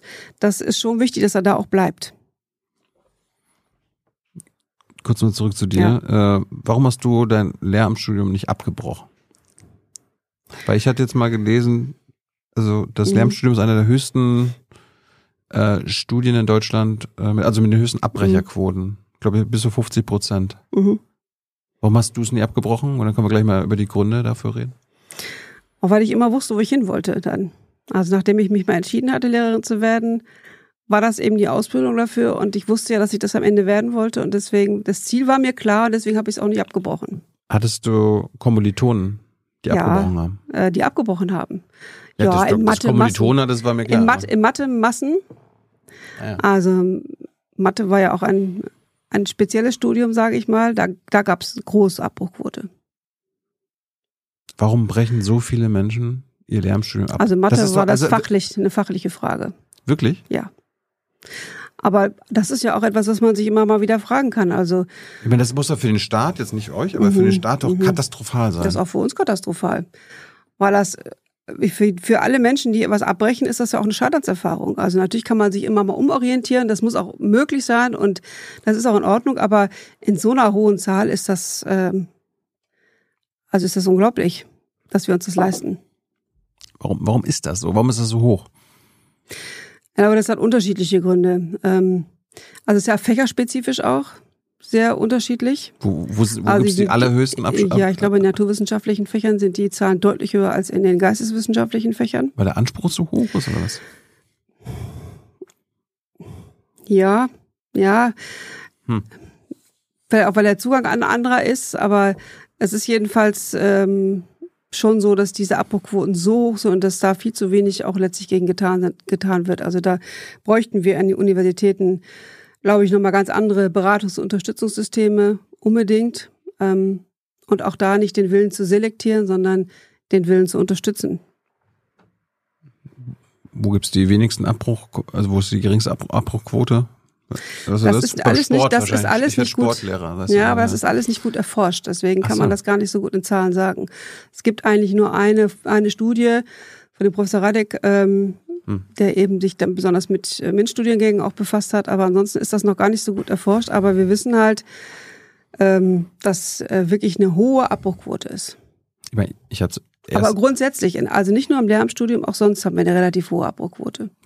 Ich habe da vorhin so ein bisschen scherzhaft gesagt, dass äh, so Lehramtsstudium so Resterampe ist für Abiturienten, aber das ist, ich kenne halt auch aus meiner Zeit noch Leute, die so halt nicht Ich weiß nicht, was ich werden möchte, ich werde Lehrer. Oder ich werde Lehrerin. Ich studiere erstmal das Lehramt. Mhm. Und dann kann ich immer noch irgendwas damit machen und so weiter. Und dann kann, findet man irgendwie seine Berufung und macht irgendwas anderes und darum bricht man halt auch ab. Mhm. Ja. Ist sicherlich auch ein Grund. Die Frage ist ja, wie ändert man das? Und die Frage, wie ändert man das, ähm, dass die Leute sagen wollen, wow, Lehrerin ist ein super Job. Das möchte ich machen. Und das Ziel vor Augen haben. Das ist, glaube ich, das, was wir erreichen müssen. Wie ist das in anderen Ländern? Weiß ich nicht. Schaffen die Skandinavier es, ihre Lehramtsstudenten länger? Das weiß ich nicht, keine Ahnung, aber kann ich mir gut vorstellen, aber ich weiß es nicht wirklich. So. Wo wir dann bei dieser Ausbildung sind mhm. und so weiter, Praxis und so weiter. Ich will ja Plan B, falls mhm. ich hier keinen Bock mehr habe auf Journalist, mhm. ist ja mein Ziel, ich mache einfach hier, ich werde Lehrer. Mhm. Maike, die Bundesländer, die suchen über Quereinsteiger. So ist es. Ich, bra ich brauche gar keinen Lärm studieren. Ich brauche ich brauch den ganzen Scheiß nicht, was mhm. du da, äh, was mhm. ihr da pro propagiert und so weiter. Ich werde einfach Quereinsteiger. Mhm. Hast du damit ein Problem? Dann bin ich auch ein Lehrer. Ja, grundsätzlich habe ich, ich kann auch Wissen ja vermitteln, hast du ja gemerkt. Ne, wir brauchen ja auch QuereinsteigerInnen. Im Moment kommen wir ja gar nicht aus ohne QuereinsteigerInnen. Die Frage ist ja nur, ähm, wie, wie qualifiziert man die? Ist das so entscheidend? Hauptsache, ja, das ist schon Hauptsache entscheidend. jemand, ja, Hauptsache, da stehen Männer und Frauen vor den Kindern und naja, bringen ja, was bei, ja. oder? Naja, naja, die Qualifikation ist schon entscheidend, aus mehreren Gründen. Also einmal brauchst du das Handwerkszeug, ähm, um wirklich auch einen guten Unterricht zu machen. Das funktioniert nicht, wenn man es nicht gelernt hat. Aber das also hatten es wir- gibt ein paar Naturtalente, aber Aber das hatten wir doch gerade als Thema. Also selbst, selbst euch Lehrer und Lehrerinnen wird dieses Handwerk doch gar nicht in der Praxis beigebracht. ja doch im Referendariat, klar. Ja. Ja. Und im Praktika. Ja gut, dann mache ich halt als Quer gut, ich mache ein Praktika als Quereinsteiger. Aber danach geht's los. Okay? Ja, du könntest, also es gibt ja Bundesländer, die würden dich einstellen und dann könntest du sofort anfangen. ja. Ja, aber, Problem damit? ja, aber das Problem ist, dass die Bezahlung nicht die gleiche ist wie bei den anderen äh, Lehrkräften, weil du natürlich nicht, äh, weil das nicht anerkannt Ich wird will voll. sofort Beamter werden. Darum. Ja, das wird nichts werden. Ne? Nee. Na gut. Aber das ist natürlich, auch da gibt es ja eine Lösung für, so ist das ja nicht. Die Lösung ist, dass man berufsbegleitend Studien anbietet, berufsbegleitend Qualifizierung, berufs- berufsbegleitend Referendariat äh, anbietet, sodass die Leute hinterher einen anerkannten ähm, Lehramtsabschluss haben und dann können sie verbeamtet werden, klar. Aber der Weg dahin ist nicht einfach reingehen und ich bin's. So ist es dann doch nicht. Aber so scheint es ja immer mehr so zu sein. Also Ja, aber die haben nicht die Chancen. Also das ist so. Ja. Also ich, ich glaube auch, man tut sich selber, muss, ich glaube ich, glaube, man tut sich selber ja auch keinen Gefallen damit. Also wenn ich mich vor einer Klasse stelle, wenn ich unterrichte, wenn ich so einen Schulalltag organisiere, wenn ich ähm, Noten gebe, wenn ich Klassenarbeiten stelle, wenn ich ähm, Unterricht vorbereite, wenn ich Classroom Management betreiben muss. Classroom Management. Das hört sich gut an, ne? ja, aber all das, all das sind ja Dinge, äh, die zum Handwerk gehören und die, die man, man lernen muss und die man in aller Regel nicht einfach so kann.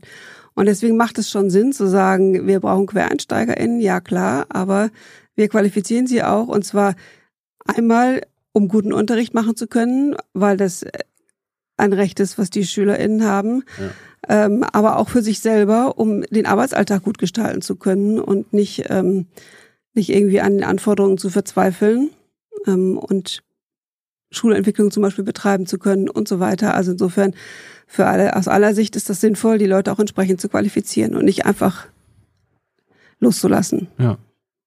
Aber die Ursache dafür, dass es Quereinsteiger offenbar mittlerweile braucht, Mhm. ist, dass es zu wenig Lehrer und Lehrerinnen gibt. So ist es.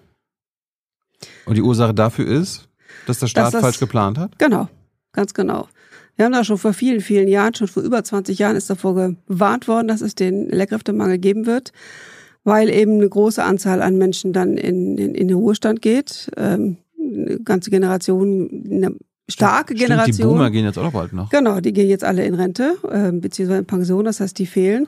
Und man hat lange, lange, lange, lange viel zu wenig Studienplätze gehabt und viel zu wenig Menschen in der Richtung ausgebaut, ausgebildet. Aber ich meine, das ist ja jetzt hier keine äh, Raketenwissenschaft. Weißt du, wenn, wenn du weißt, Beispiel, eine Million Kinder wurden dieses Jahr geboren, Mhm.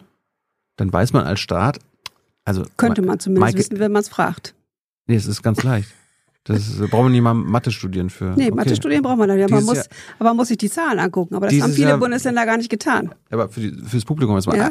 Dieses Jahr werden eine Million Kinder geboren in Mhm. Deutschland. Das heißt, in sechs Jahren Mhm. werden sechs, äh, eine Million Kinder an die Schule kommen. Genau.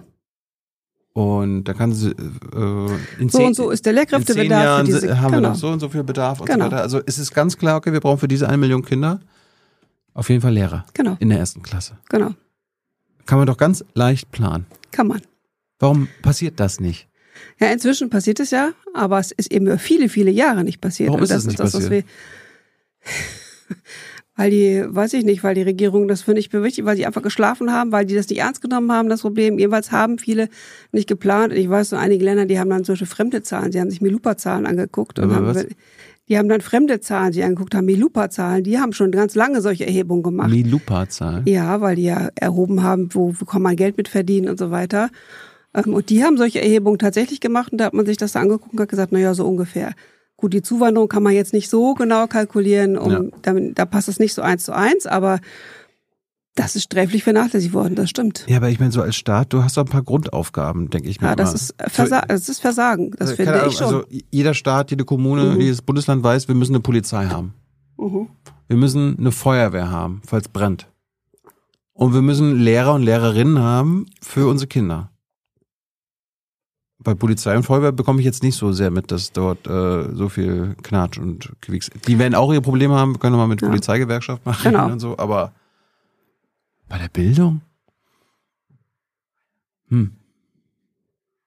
Ja, naja, das ist das, das, das Versäumnis merkt man jetzt.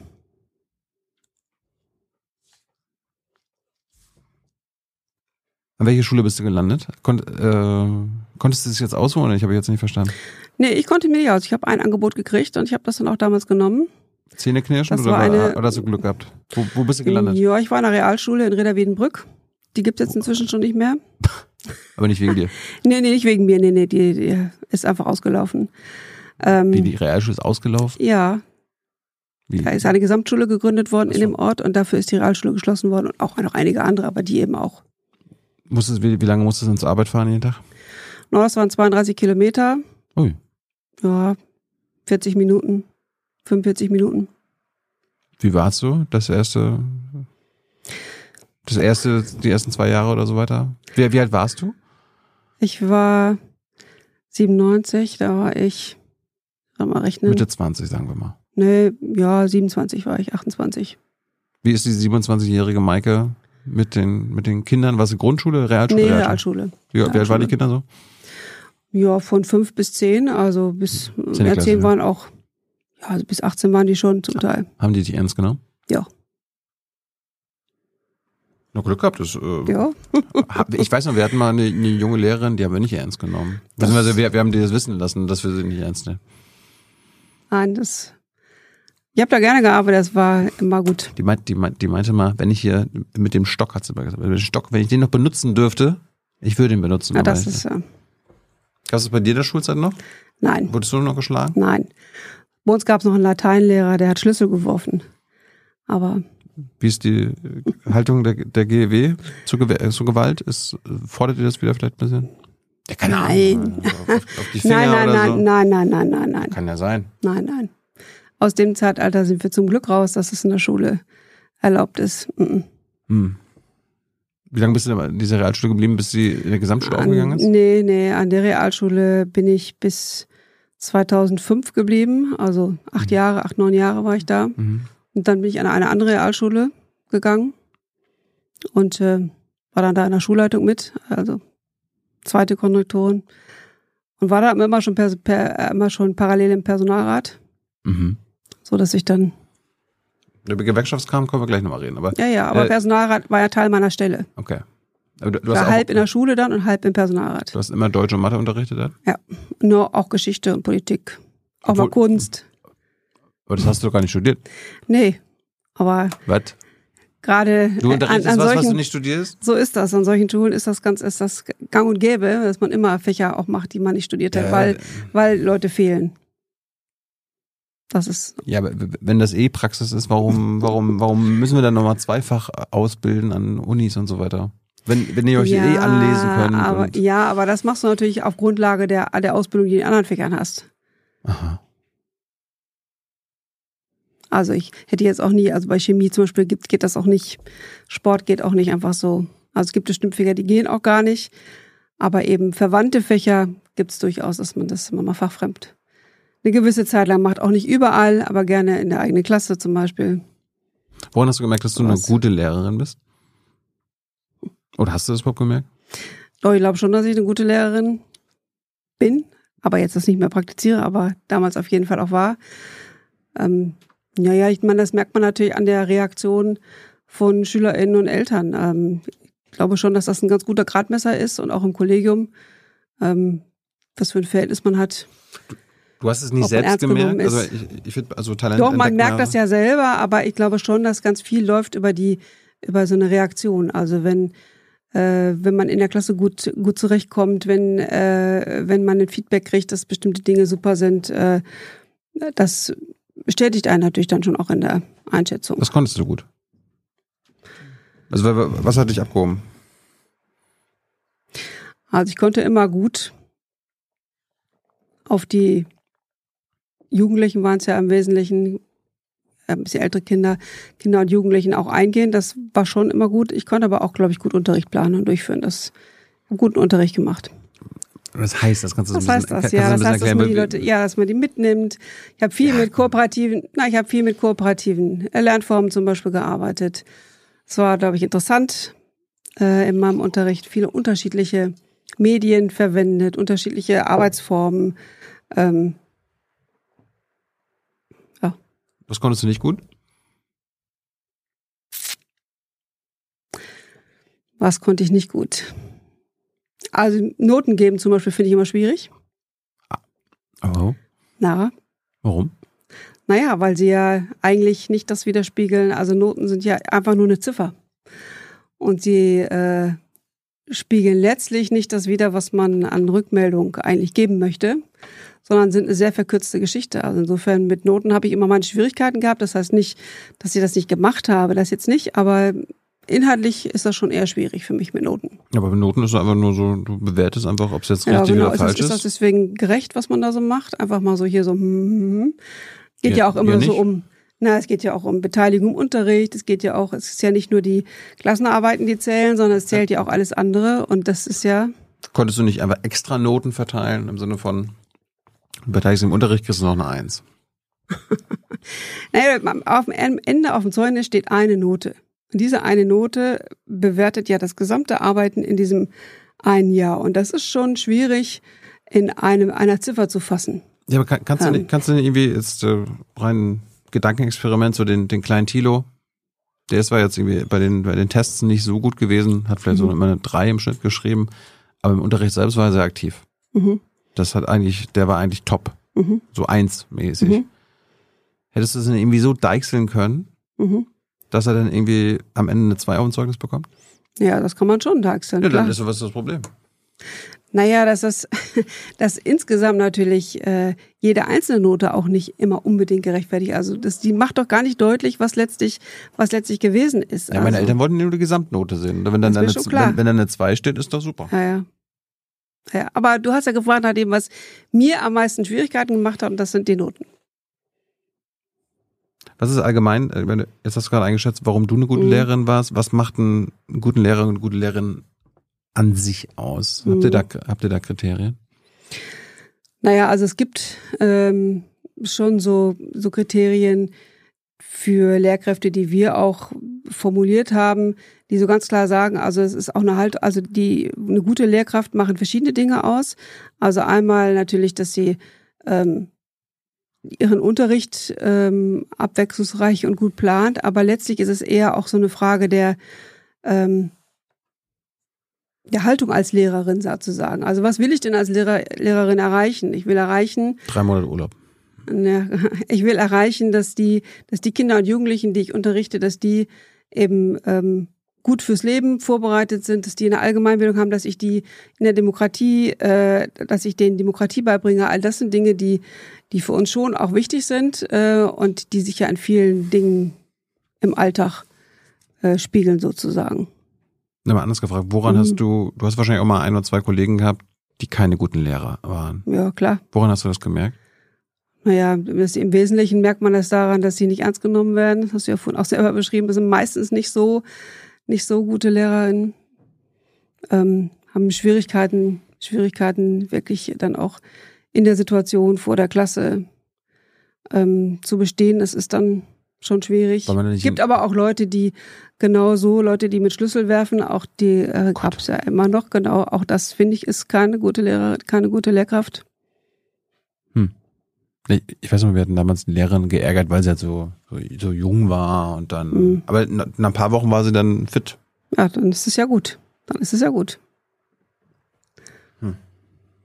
Gibt's, gibt's, werden Lehrer heute noch irgendwie grundsätzlich anders ausgebildet als zu deiner Zeit noch? Weißt du das? Naja, also es ist klar, in der, Pädagogik hat sich ja was verändert, in der Methodik hat sich was verändert, so dass also da schon Veränderungen stattgefunden haben. Zu meiner Zeit gab's, hat das Thema ähm, Medienbildung zum Beispiel überhaupt gar keine Rolle gespielt. Ähm, also in dem Sinne, dass man den Overhead-Projektor bedient hat, natürlich schon. Das haben wir gelernt. Wir haben auch vor acht Kameras äh, gelernt, wie man das abspult. Aber das ist natürlich heute anders und es ist auch gut so, dass es heute anders ist. So ein Thema Inklusion zum Beispiel hat zu meiner Zeit in der Ausbildung eigentlich auch gar keine Rolle gespielt. So, auch das ist heute zum Glück anders. Mhm. Könnte noch besser sein, aber da hat sich schon was getan. Äh, an meinem deutschen Unterricht äh, fällt mir gerade, äh, ich erinnere mich gerade, wir mussten immer Gedichte vortragen mhm. und rezitieren. War das bei euch in NRW auch so? Ja. Also vor der, vor der Klasse auch? Ja, an meiner Schulzeit war das auch noch so, ja. Aber hast du das auch als Lehrer Als gemacht? Lehrer? Nee. Nee? Mhm. Oh, dich hätte ich gemocht. warum nicht? Warum, warum, ist das, warum hast du das nicht mehr gemacht? So irgendwie, also, aber so Gedichte auswendig lernen und so weiter, das war da, also ich, hab, ich, ich konnte das immer gut. Mhm. Ja, wir haben das, nee, ich habe das nicht so gemacht. Warum? Naja, also A, äh, finde also wir, wir haben, du musst halt auf die Gangstufe gucken. Also klar, wenn du Jüngere hast, dann machst du was mit Balladen. Und da haben wir schon mal eine gelernt, aber wir haben jetzt nicht, äh, ich habe das jetzt nie so gemacht, dass ich einen vorne hinstelle oder eine vorne hinstelle und die es aufsagen nacheinander. muss. Nacheinander? Auch, auch nacheinander Alle, nicht. nacheinander. Ich bin da vielleicht auch ein bisschen, ich selber habe mal Matheunterricht, eine Mathelehrerin gehabt, die hat immer zu Beginn jeder Mathestunde Kopfrechenübungen gemacht. Da mussten alle aufstehen. Oh. Und äh, wer, eine, wer eine Lösung richtig hatte, durfte sich hinsetzen. Und es war immer total blöd, wenn man als letzter stehen blieb. Ähm, das hat mich sehr geprägt, glaube ich, in dieser Hinsicht. Das, das habe ich nicht gemacht. So haben wir auch gemacht. Ja, das fand ich, ich das eine ich ziemlich. Ähm, dadurch wird keiner, kein Mensch besser in Mathe, wenn er diese, diese Erfahrung jede, jede Mathestunde macht. Warst du eine gute Mathelehrerin noch? Doch, das glaube ich schon. Vielleicht auch genau deswegen, weil ich manchmal selber Mathe auch, ich habe das ja auch nicht als erstes, meine, das war ja nicht meine erste Liebe, sondern ich wollte ja eigentlich Geschichte machen. Mhm. Ähm, und ich glaube schon, dass ich da oder ich, das ganz gut erklären konnte und mir auch klar war, dass man nicht immer alles sofort versteht. Das hast du gerade schon gesagt, du hast im Personalrat in deiner zweiten mhm. Schule gearbeitet. Bist du da in die Gewerkschaftsarbeit gerutscht? Ja, ich bin ja erst in der Gewerkschaft gewesen und dann quasi über die Gewerkschaft in die Personalratsarbeit gekommen. Mhm. Warum bist du überhaupt in eine Gewerkschaft gegangen? Aus mehreren Gründen. Also einmal, ähm, weil was, ich, was eigentlich verbeamtet? Ja. Okay. Einmal, weil ich, ähm, also weil meine Eltern beide auch ähm, in der Gewerkschaft waren, ähm, also Familie sozusagen. Aber letztlich auch, weil ich ja dieses Projekt ähm, an der Universität gemacht habe, von dem ich gerade schon gesagt Projekt Betriebspraktikum. Mhm. Das war ja auch ein DGB-Projekt, das ist also ein Gewerkschaftsprojekt, wo immer ganz klar auch in der Praktikumsvorbereitung äh, ganz klar auch ein Ziel war, zu gucken, wie ist denn meine Rolle als äh, zukünftige Arbeitnehmerin ähm, und immer auch das Beispiel zum Beispiel, ähm, ganz wichtig war, der Streichhölzer einen kann man brechen, aber fünf, sechs, sieben, acht schon nicht mehr. Also dieses dieses Solidaritätsprinzip. Hm. Und äh, das hat mich dann schon auch dazu geführt, da selber auch einzutreten, natürlich. Und äh, von Anfang an den GEW? Ja. Warum die? Gibt ja, ja noch ein paar andere. Ja, ja das stimmt, aber ich wollte ja Lehrerin werden dann und war dann ja auch schon, als ich eingetreten bin, war ich ja in der Schule. Insofern. Gibt es für Realschullehrerinnen nur die GW? Na, es gibt noch einen Beamtenbund, aber ähm, als Gewerkschaft gibt es uns. Okay. Also im Beamtenbund gibt dann noch Realschullehrerverband beziehungsweise den VBE. Mhm. Und dann, wann war für dich klar, dass du in der GEW selbst was werden kannst? Ja, das war mehr oder weniger auch zufällig, wenn ich ehrlich bin, ähm, weil sie für den Personalrat äh, im Bezirk Detmold an Realschulen Nachwuchs suchten und das sollte eine Frau sein und da sind sie auf mich gestoßen. Mhm. Und ähm, du lachst. Ja, es, es, es war eine Geschichte, ähm, die in äh, meiner Probezeit war. Da war ich im Praktikum Lehrerbetriebspraktikum habe ich sofort eins gemacht, das wurde angeboten, mhm. weil mir das immer wichtig war, dass man auch Verbindung zur Arbeitswelt hat, irgendwie und nicht ähm, nur Studium, Schule mhm. ähm, und gar nicht irgendwie rauskommt. Und äh, das, äh, da habe ich äh, ein, wie soll man sagen, einen Fehler gemacht, äh, indem ich dann aus diesem Praktikum äh, was berichtet habe und das war richtig schlechtes Praktikum, das muss ich einfach mal sagen. Und das hat dann zu einer Eintrag in meine Personalakte geführt. Aha. Und äh, irgendwie hat das dann der Personalrat ja auch mitgekriegt. Und dann war das so, dass ich in dieser Schule war und dann gab's halt in jeder großen Pause wurde mir ein Strauß, auf den die haben das erst, das hatten die dann so beschlossen für sich, ähm, haben die erst gar nicht gesagt, von wem das ist. Und dann waren erst eine Rose, dann zwei Rosen, dann drei Rosen, dann vier Rosen, dann fünf Rosen. War natürlich schon große Aufregung in der Schule. Was das denn? Frau Finner kriegt immer Rosen in der Pause. Und dann war das irgendwann der Personalrat, der mich dann unterstützen wollte sozusagen und äh, Nicht damit, damit war dann für mich auch klar, äh, dass ich dann in die Richtung auch da was machen würde. So haben sie mich dann rekurriert. Und du hattest ein Betriebspraktikum, Ja. was du scheiße fandest. Ja, Und dann hast du dich darüber, also das, Genau. darüber informiert, äh, da- du hast darüber informiert. ja, genau. Und dann fand das aber, wer, wer fand das nicht gut? Ja, die Dezernenten, also die Personalleitung. Und dann habe ich einen Eintrag in der Personalakte dafür gekriegt. Was stand da dran? Die muckt auf oder was? So ungefähr. Ja, aber das ist doch, Das ist inzwischen wieder raus. Das geht dann nach zwei Jahren wieder raus. Aber das hat mich natürlich schon auch nochmal nachhaltig geprägt, in dem, äh, in, in, der, in dem Engagement, in einer Gewerkschaft aktiv zu werden. Hm. Weil man muss sich ja nicht alles gefallen lassen. also sollte auf, sich nicht alles au- gefallen lassen. aufmucken war nicht gewöhnt. Nee. Das war dieselbe Kategorie, würde ich sagen, wie man kriegt eine Stelle angeboten und wenn man es ablehnt, äh, ist man zwei Jahre gesperrt. Okay, dann bist du in der GEW gelandet? Ja. Und dann hast du dich über die Jahre hochgearbeitet, Oh, bis du jetzt bist genau. Bundesvorsitzender. Genau, so ist das. Personalrat, ganz klassisch, Personalrat und ähm, im Kreisverband in Gütersloh damals, äh, dann Fachgruppe Realschule, dann auf Landesebene in der Fachgruppe Realschule ähm, und dann im Referat Bildungspolitik und da unterschiedliche Dinge gemacht und dann eben stellvertretende Landesvorsitzende und dann Landesvorsitzende und jetzt Bundesvorsitzende. Bist du erst als Bundesvorsitzender jetzt quasi beurlaubt als nee, Lehrerin? als Landesvorsitzende auch schon. Und äh, du bist jetzt beurlaubt. Genau, ich bin beurlaubt. Das heißt, wenn du abgewählt werden würdest, kommst, wirst du zu, gehst du Geh zurück in die Realschule? Genau. Nee, ob, an die Schule sicherlich nicht, weil die Plätze ja nicht frei sind. Ich bin mir ja kein bestimmter Platz freigehalten. Ach so. Ähm, aber irgendwo könnte ich dann zurück in die Schule, ja. Willst du das nochmal?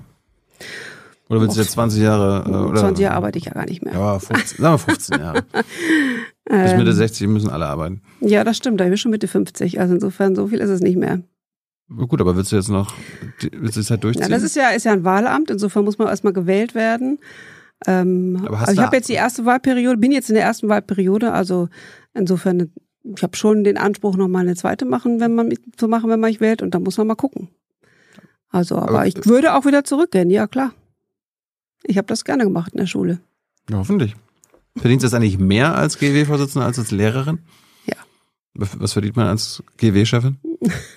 Wir haben unsere eigene Gehaltstabelle, also es ist, nicht mehr vergleichbar mit dem, mit dem äh, Land und äh, als Vorsitzende ist man in der obersten Stufe unserer Gehaltstabelle. Was kriegst du? Ist, ist das transparent? Ey, du kannst es auch, kann man es nachlesen? Weiß ich gar nicht. Na gut, sagst du. Ja, was kriege ich? Ich kriege GW 13. Muss Hans jetzt erst googeln und das mitbringen? das wäre wär interessant, dass Gewerkschafter immer so das nie sagen wollen. Hast, du- Ja, willst du uns sagen, was du auf den Cent verdienst? muss ich ja nicht. Ich bin ja, Ja, nicht, ich bin ja nicht in der Gewerkschaft. Siehst du. Aber äh, ich weiß noch, Vassiliades war letztens hier. Ja, Der sitzt noch in irgendwelchen Aufsichtsräten. das stimmt. du wahrscheinlich Nein. nicht, oder? Die gibt's bei uns nicht. Wäre lustig, wenn du jetzt irgendwie so in irgendwelchen Schulbuch Nee. Aufsichtsräten sitzen Mhm. würdest oder so weiter. Nee, nee. Wir haben unser Gehalt ausschließlich von der GW. Gut, kommen wir mal zur GEW an sich. Ja, Wie viele Mitglieder habt ihr? Du hast vorhin gesagt 270.000 im Moment. 270.000. Mhm. Dabei, ich habe mal geguckt, äh, die Bundesagentur für Arbeit sagt, es gibt 1,6 Millionen Lehrkräfte in Deutschland. Mhm. Warum, warum habt ihr nicht 1,6 Millionen Mitglieder? Ja, das wäre schön, wenn es das gelingen würde. Aber wir haben natürlich auf der einen Seite Konkurrenz durch den Beamtenbund, der im Lehr Lehrerinnenbereich ja mitorganisiert. Aha. Da gibt's ja relativ viele Berufsverbände äh, aus dem Beamtenbund. Mhm. Ähm, und es gibt einfach ganz viel, relativ viele Unorganisierte. Und das wollen wir auch ändern. Wie viel muss ich von meinem Lehrergehalt abgeben, wenn ich bei der GW bin? Pro Monat? Ja, das kommt ein bisschen darauf an, ob du tarifbeschäftigt bist oder ähm, angestellt bist äh, oder, oder verbeamtet bist. Ähm, aber wir haben etwa, etwa kann man sagen, 0,8 Prozent. Also normalerweise ist es ja ein. Prozent bei den DGB-Gewerkschaften und wir arbeiten uns da aber auch hin. Wir haben einen Sondertarif im Moment, weil wir eben ja in Konkurrenz sind zu den Beamten, die sind deutlich günstiger. Mhm. Ich habe hier schon andere Gewerkschafter Mhm. gehabt, äh, wo man sogar noch Mitglied ist, wenn man schon in Rente ist. So, Mhm, also gibt's quasi bei uns auch.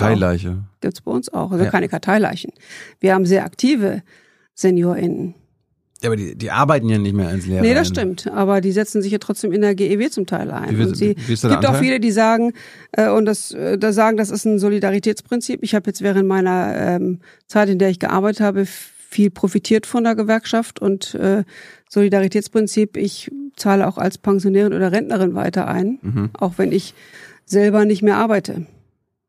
Dann hast du vorhin auch schon gesagt, Verhältnis Frauen-Männer bei euch. Mhm. Ich habe jetzt gesehen, 72 Prozent mhm. aller Mitglieder sind Frauen. Mhm. Seid ihr eine Frauengewerkschaft? Wir sind eine Gewerkschaft mit überwiegend weiblichen Mitgliedern, ja. Gibt es an sich in Deutschland mehr Lehrerinnen als Lehrer? Ja. ja ist, das, ist das das gleiche Verhältnis? Das ist grundsätzlich. Also es kommt sehr von der, hängt von der Schulform ab. Also an den Grundschulen ist das Verhältnis über 90 Prozent Frauen. Wirklich? Äh, Ach ja zu, zu, äh, zu entsprechend knapp zehn Prozent Männern äh, im Schnitt. Und an den Gymnasien und Berufsschulen ähm, ist es inzwischen auch so, dass diejenigen, die eingestellt werden, im Wesentlichen weiblich sind. Also auch an den Gymnasien inzwischen deutlich mehr Frauen eingestellt als Männer. Das heißt also ja, der, äh, die pädagogischen Berufe sind eher weiblich, Wie weiblich kommt das? geprägt. Dass Männer, also dass Männer nicht so oft. Oh, ich glaube, es hat unterschiedliche Gründe. Ähm, historisch gesehen ist es sicherlich so, dass ähm, so Erziehungs- und pädagogische Berufe vielleicht eher zu Frauenberufen gemacht worden sind. Vielleicht ist es auch so, dass es nicht genügend ähm, Karriereperspektiven gibt. Hm. Ähm, aber also äh, repräsentiert ihr quasi mit eurem Frauen-Männer-Verhältnis die Realität? Ist es nicht so, dass jetzt irgendwie gerade weil ihr der G weil ihr die GEW seid, nee, dass das extra noch Frauen zu euch kommen, weil ihr Ne, wir haben ja auch die Erzieher, äh, die Erzieher in also frühkindlichen Bereich. Da arbeiten ja auch ganz, ganz überwiegend Frauen, viele Frauen. Also insofern ähm, organisieren wir eben in den pädagogischen Berufen mhm. Berufe, die eben sehr, sehr viel von Frauen ausgeübt sind. Dann wie ist das Verhältnis äh, von Angestellten und Beamten? Das äh, ändert sich immer mal wieder ein bisschen. Ähm, aber wir haben äh, etwa, also wenn man sagt, äh, ein Fünftel ungefähr Tarifbeschäftigte. Angestellte. Mhm. Und 80 Prozent Beamte. Also, ja, ungefähr. Hätte, hättet ihr gerne mehr Angestellte? Naja, es hängt ja davon ab. Also wir haben ja, wir hätten überhaupt gerne mehr Mitglieder, das ist schon klar.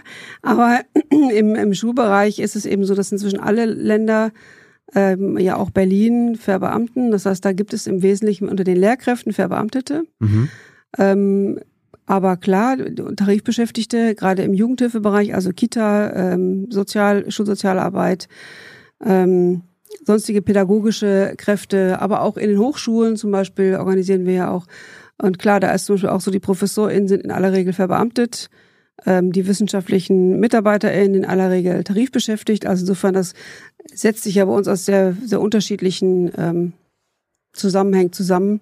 Deswegen, wir hätten gerne mehr Beamte und mehr Tarifbeschäftigte. Weil du gerade die wissenschaftlichen MitarbeiterInnen mhm. an, den, mhm. an den Hochschulen ansprichst. Kennst du diese Ich bin Hanna-Bewegung? Ja.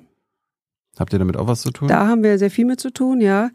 Also ähm, da sind ist äh, mein Kollege Andreas Keller ist ja für Hochschule zuständig und wir sind da sehr draufgesprungen auf diese oder haben da sehr mitgemacht bei der Hashtag Ich bin Hanna-Bewegung, haben auch sehr viele, organisieren auch immer wieder Wissenschaftskonferenzen und ähm, sind sehr stark auch mit dem Slogan Dauerstellen für Daueraufgaben äh, verknüpft. Der ist ähm, in den letzten zehn, zwölf Jahren auch sehr geprägt worden, auch von uns geprägt worden. Und mit der Hashtag Ich bin Hanna-Bewegung hat das ja nochmal eine andere Dimension letztlich. Ähm, Erklären so Publikum mal, was noch nicht mhm. weiß, worum es geht, was also, das ja, ja, ist. Ja, ja, es geht darum, dass die wissenschaftlich Beschäftigten an den Hochschulen zu einer enorm hohen Anzahl, nämlich zu über 90 Prozent, äh, in aller Regel befristet beschäftigt sind und äh, wenig Karriereperspektiven auch an der Uni ähm, haben.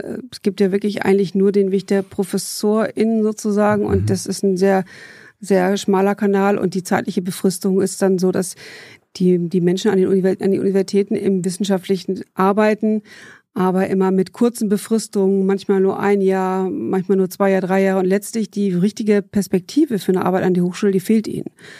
Ähm, und das ist das, was in der Hashtag Ich bin Hanna-Bewegung sehr deutlich geworden ist, wie belastend das ist für die Menschen, die in diesen Arbeitsverhältnissen arbeiten, in dieser unsicheren Zukunftsperspektive ähm, und wie belastend das letztlich ähm, für Familienplanung, für Lebensplanung, für berufliche Zukunft ist. Äh, und insofern ist das eins der ganz, ganz, ganz großen Dinge, die wir dringend ändern müssen, was Arbeitsverhältnisse angeht. Aber Maike, ich habe letztens, mhm. glaube, wir hatten letztens auch eine Bundespressekonferenz hier mit dem BMBF, also ja. Bildungsminister, äh, das Bundesministerium für äh, Bildung, Bildung und Forschung gesprochen genau. und die haben gesagt, kein Problem, mhm. Problem gelöst. Ich bin Hanna, kann aufhören. Stimmt es? Nein. Nein. Das Problem ist nicht gelöst. Also es gibt jetzt Entwurf eines Wissenschaftszeitvertragsgesetzes, ja, in dem Änderungen drin sind, aber letztlich sind die Befristungen immer noch drin und die Befristungen sind immer noch zu kurz. Ähm, und das große Problem, dass wenn man ein, äh, wenn man fertig ist mit der Promotion, hinterher sozusagen sich wirklich die Perspektive zu schaffen über nicht befristete Stellen, nicht befristete Karrierewege an Universitäten, ist nicht gelöst. Na dann. Ich hoffe ja mal, dass die Bildungsministerin hier mal auftaucht. Einladung Hast steht. du sie schon eingeladen? Ja, mehrfach. Irgendwie hat sie immer oft keine Zeit. Weiß ich auch nicht warum.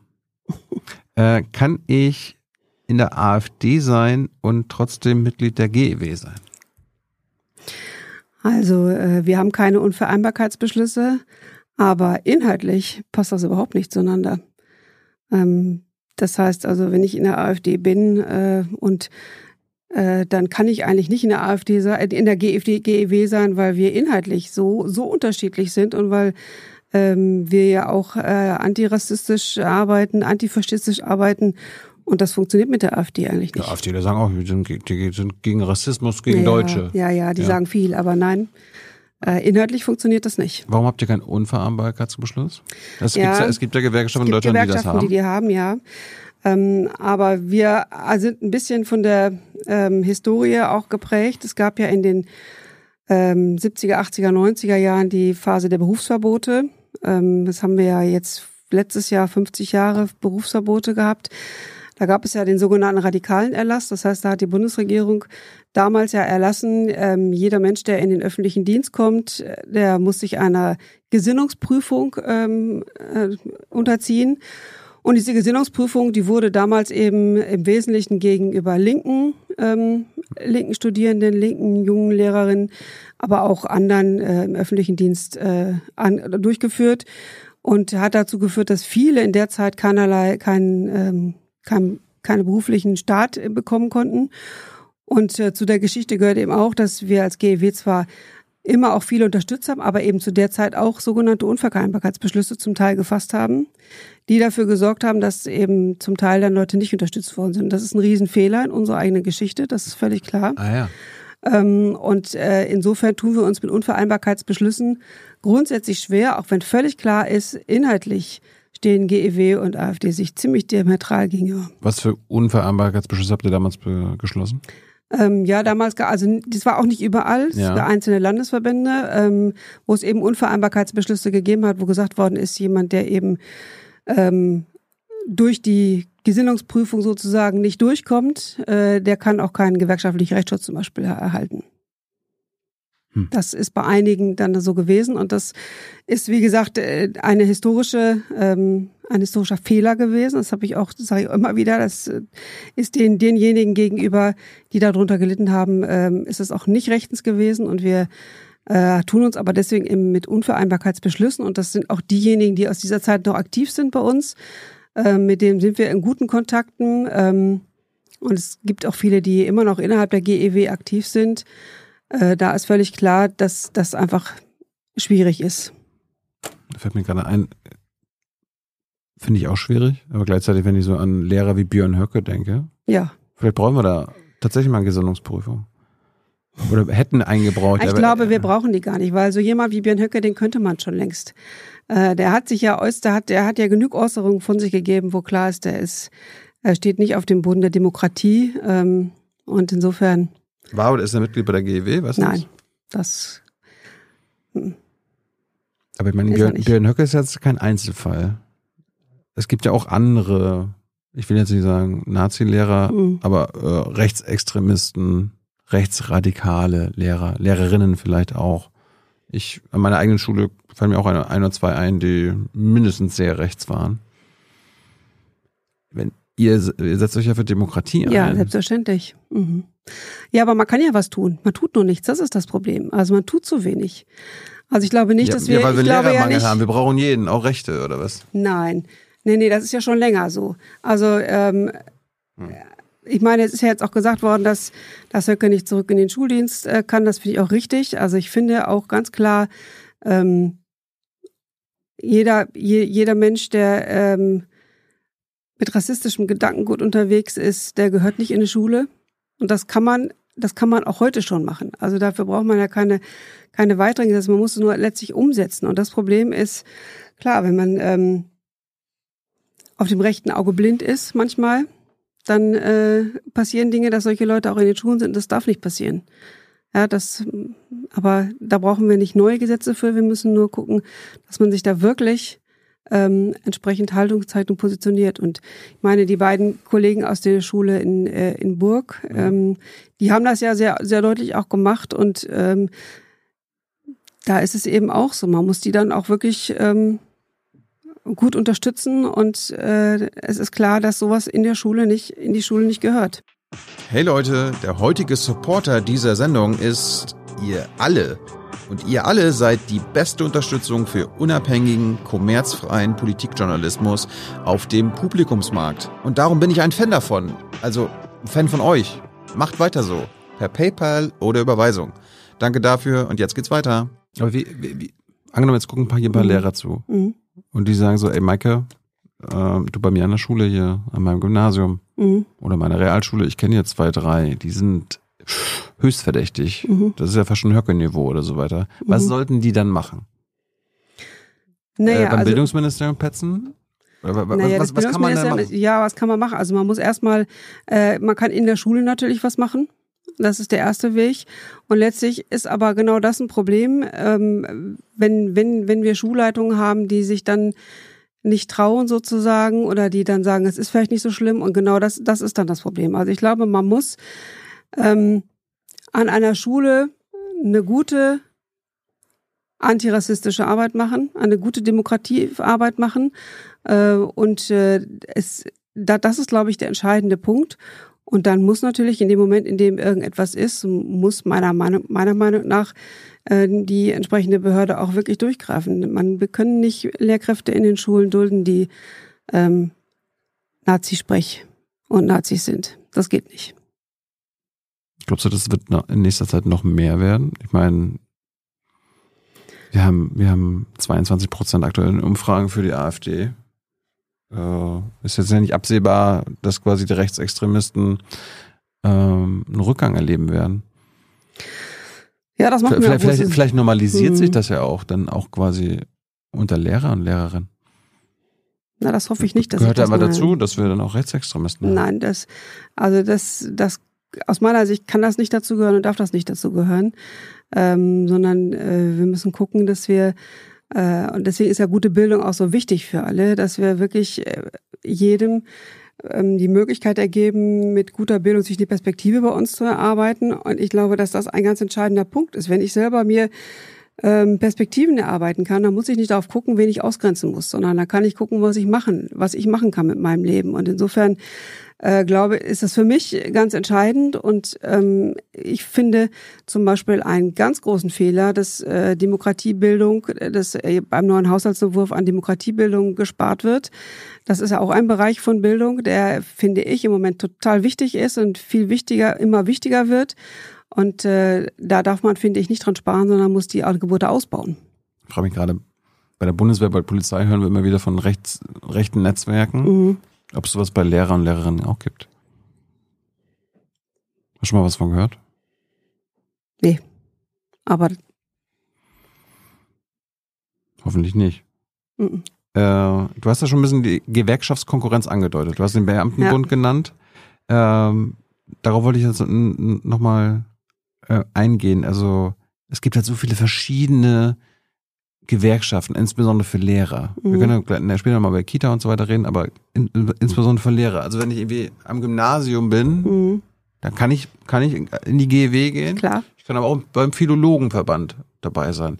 Wenn ich ein Grundschullehrer bin, dann kann der Jung zur GEW gehen, aber auch zu den Grundschullehrern. oder mhm. Grundschullehrer. Zum VBE zum Beispiel. VEB ja. oder so weiter. Ich kann zum Beamtenbund gehen und mhm. so weiter und so fort. Erklär uns mal aus deiner Sicht, aus deiner persönlichen Sicht, mhm. die ideologischen Unterschiede zwischen dem Philologenverband, dem GW. Ja, also eine Gewerkschaft vertritt alle Beschäftigten im Bildungsbereich. Das ist der entscheidende Unterschied. Und wir ähm, für uns ist es das Prinzip ähm, Solidarität unter den Berufsgruppen ein total wichtiges. Ähm, und wir haben eben in unserer Gewerkschaft vereint äh, ErzieherInnen, Lehrkräfte, Pädag andere pädagogische Kräfte, SozialarbeiterInnen, ähm, WissenschaftlerInnen, WeiterbildnerInnen. Wir haben alle vereint unter einem Dach und ähm, sind gemeinsam solidarisch und sind eine politische Organisation. Das heißt also, wir verfolgen auch ähm, bildungspolitische Ziele, gewerkschaftspolitische Ziele und ähm, so, das, das zeichnet uns als Gewerkschaft eigentlich aus. War jetzt nicht meine Frage.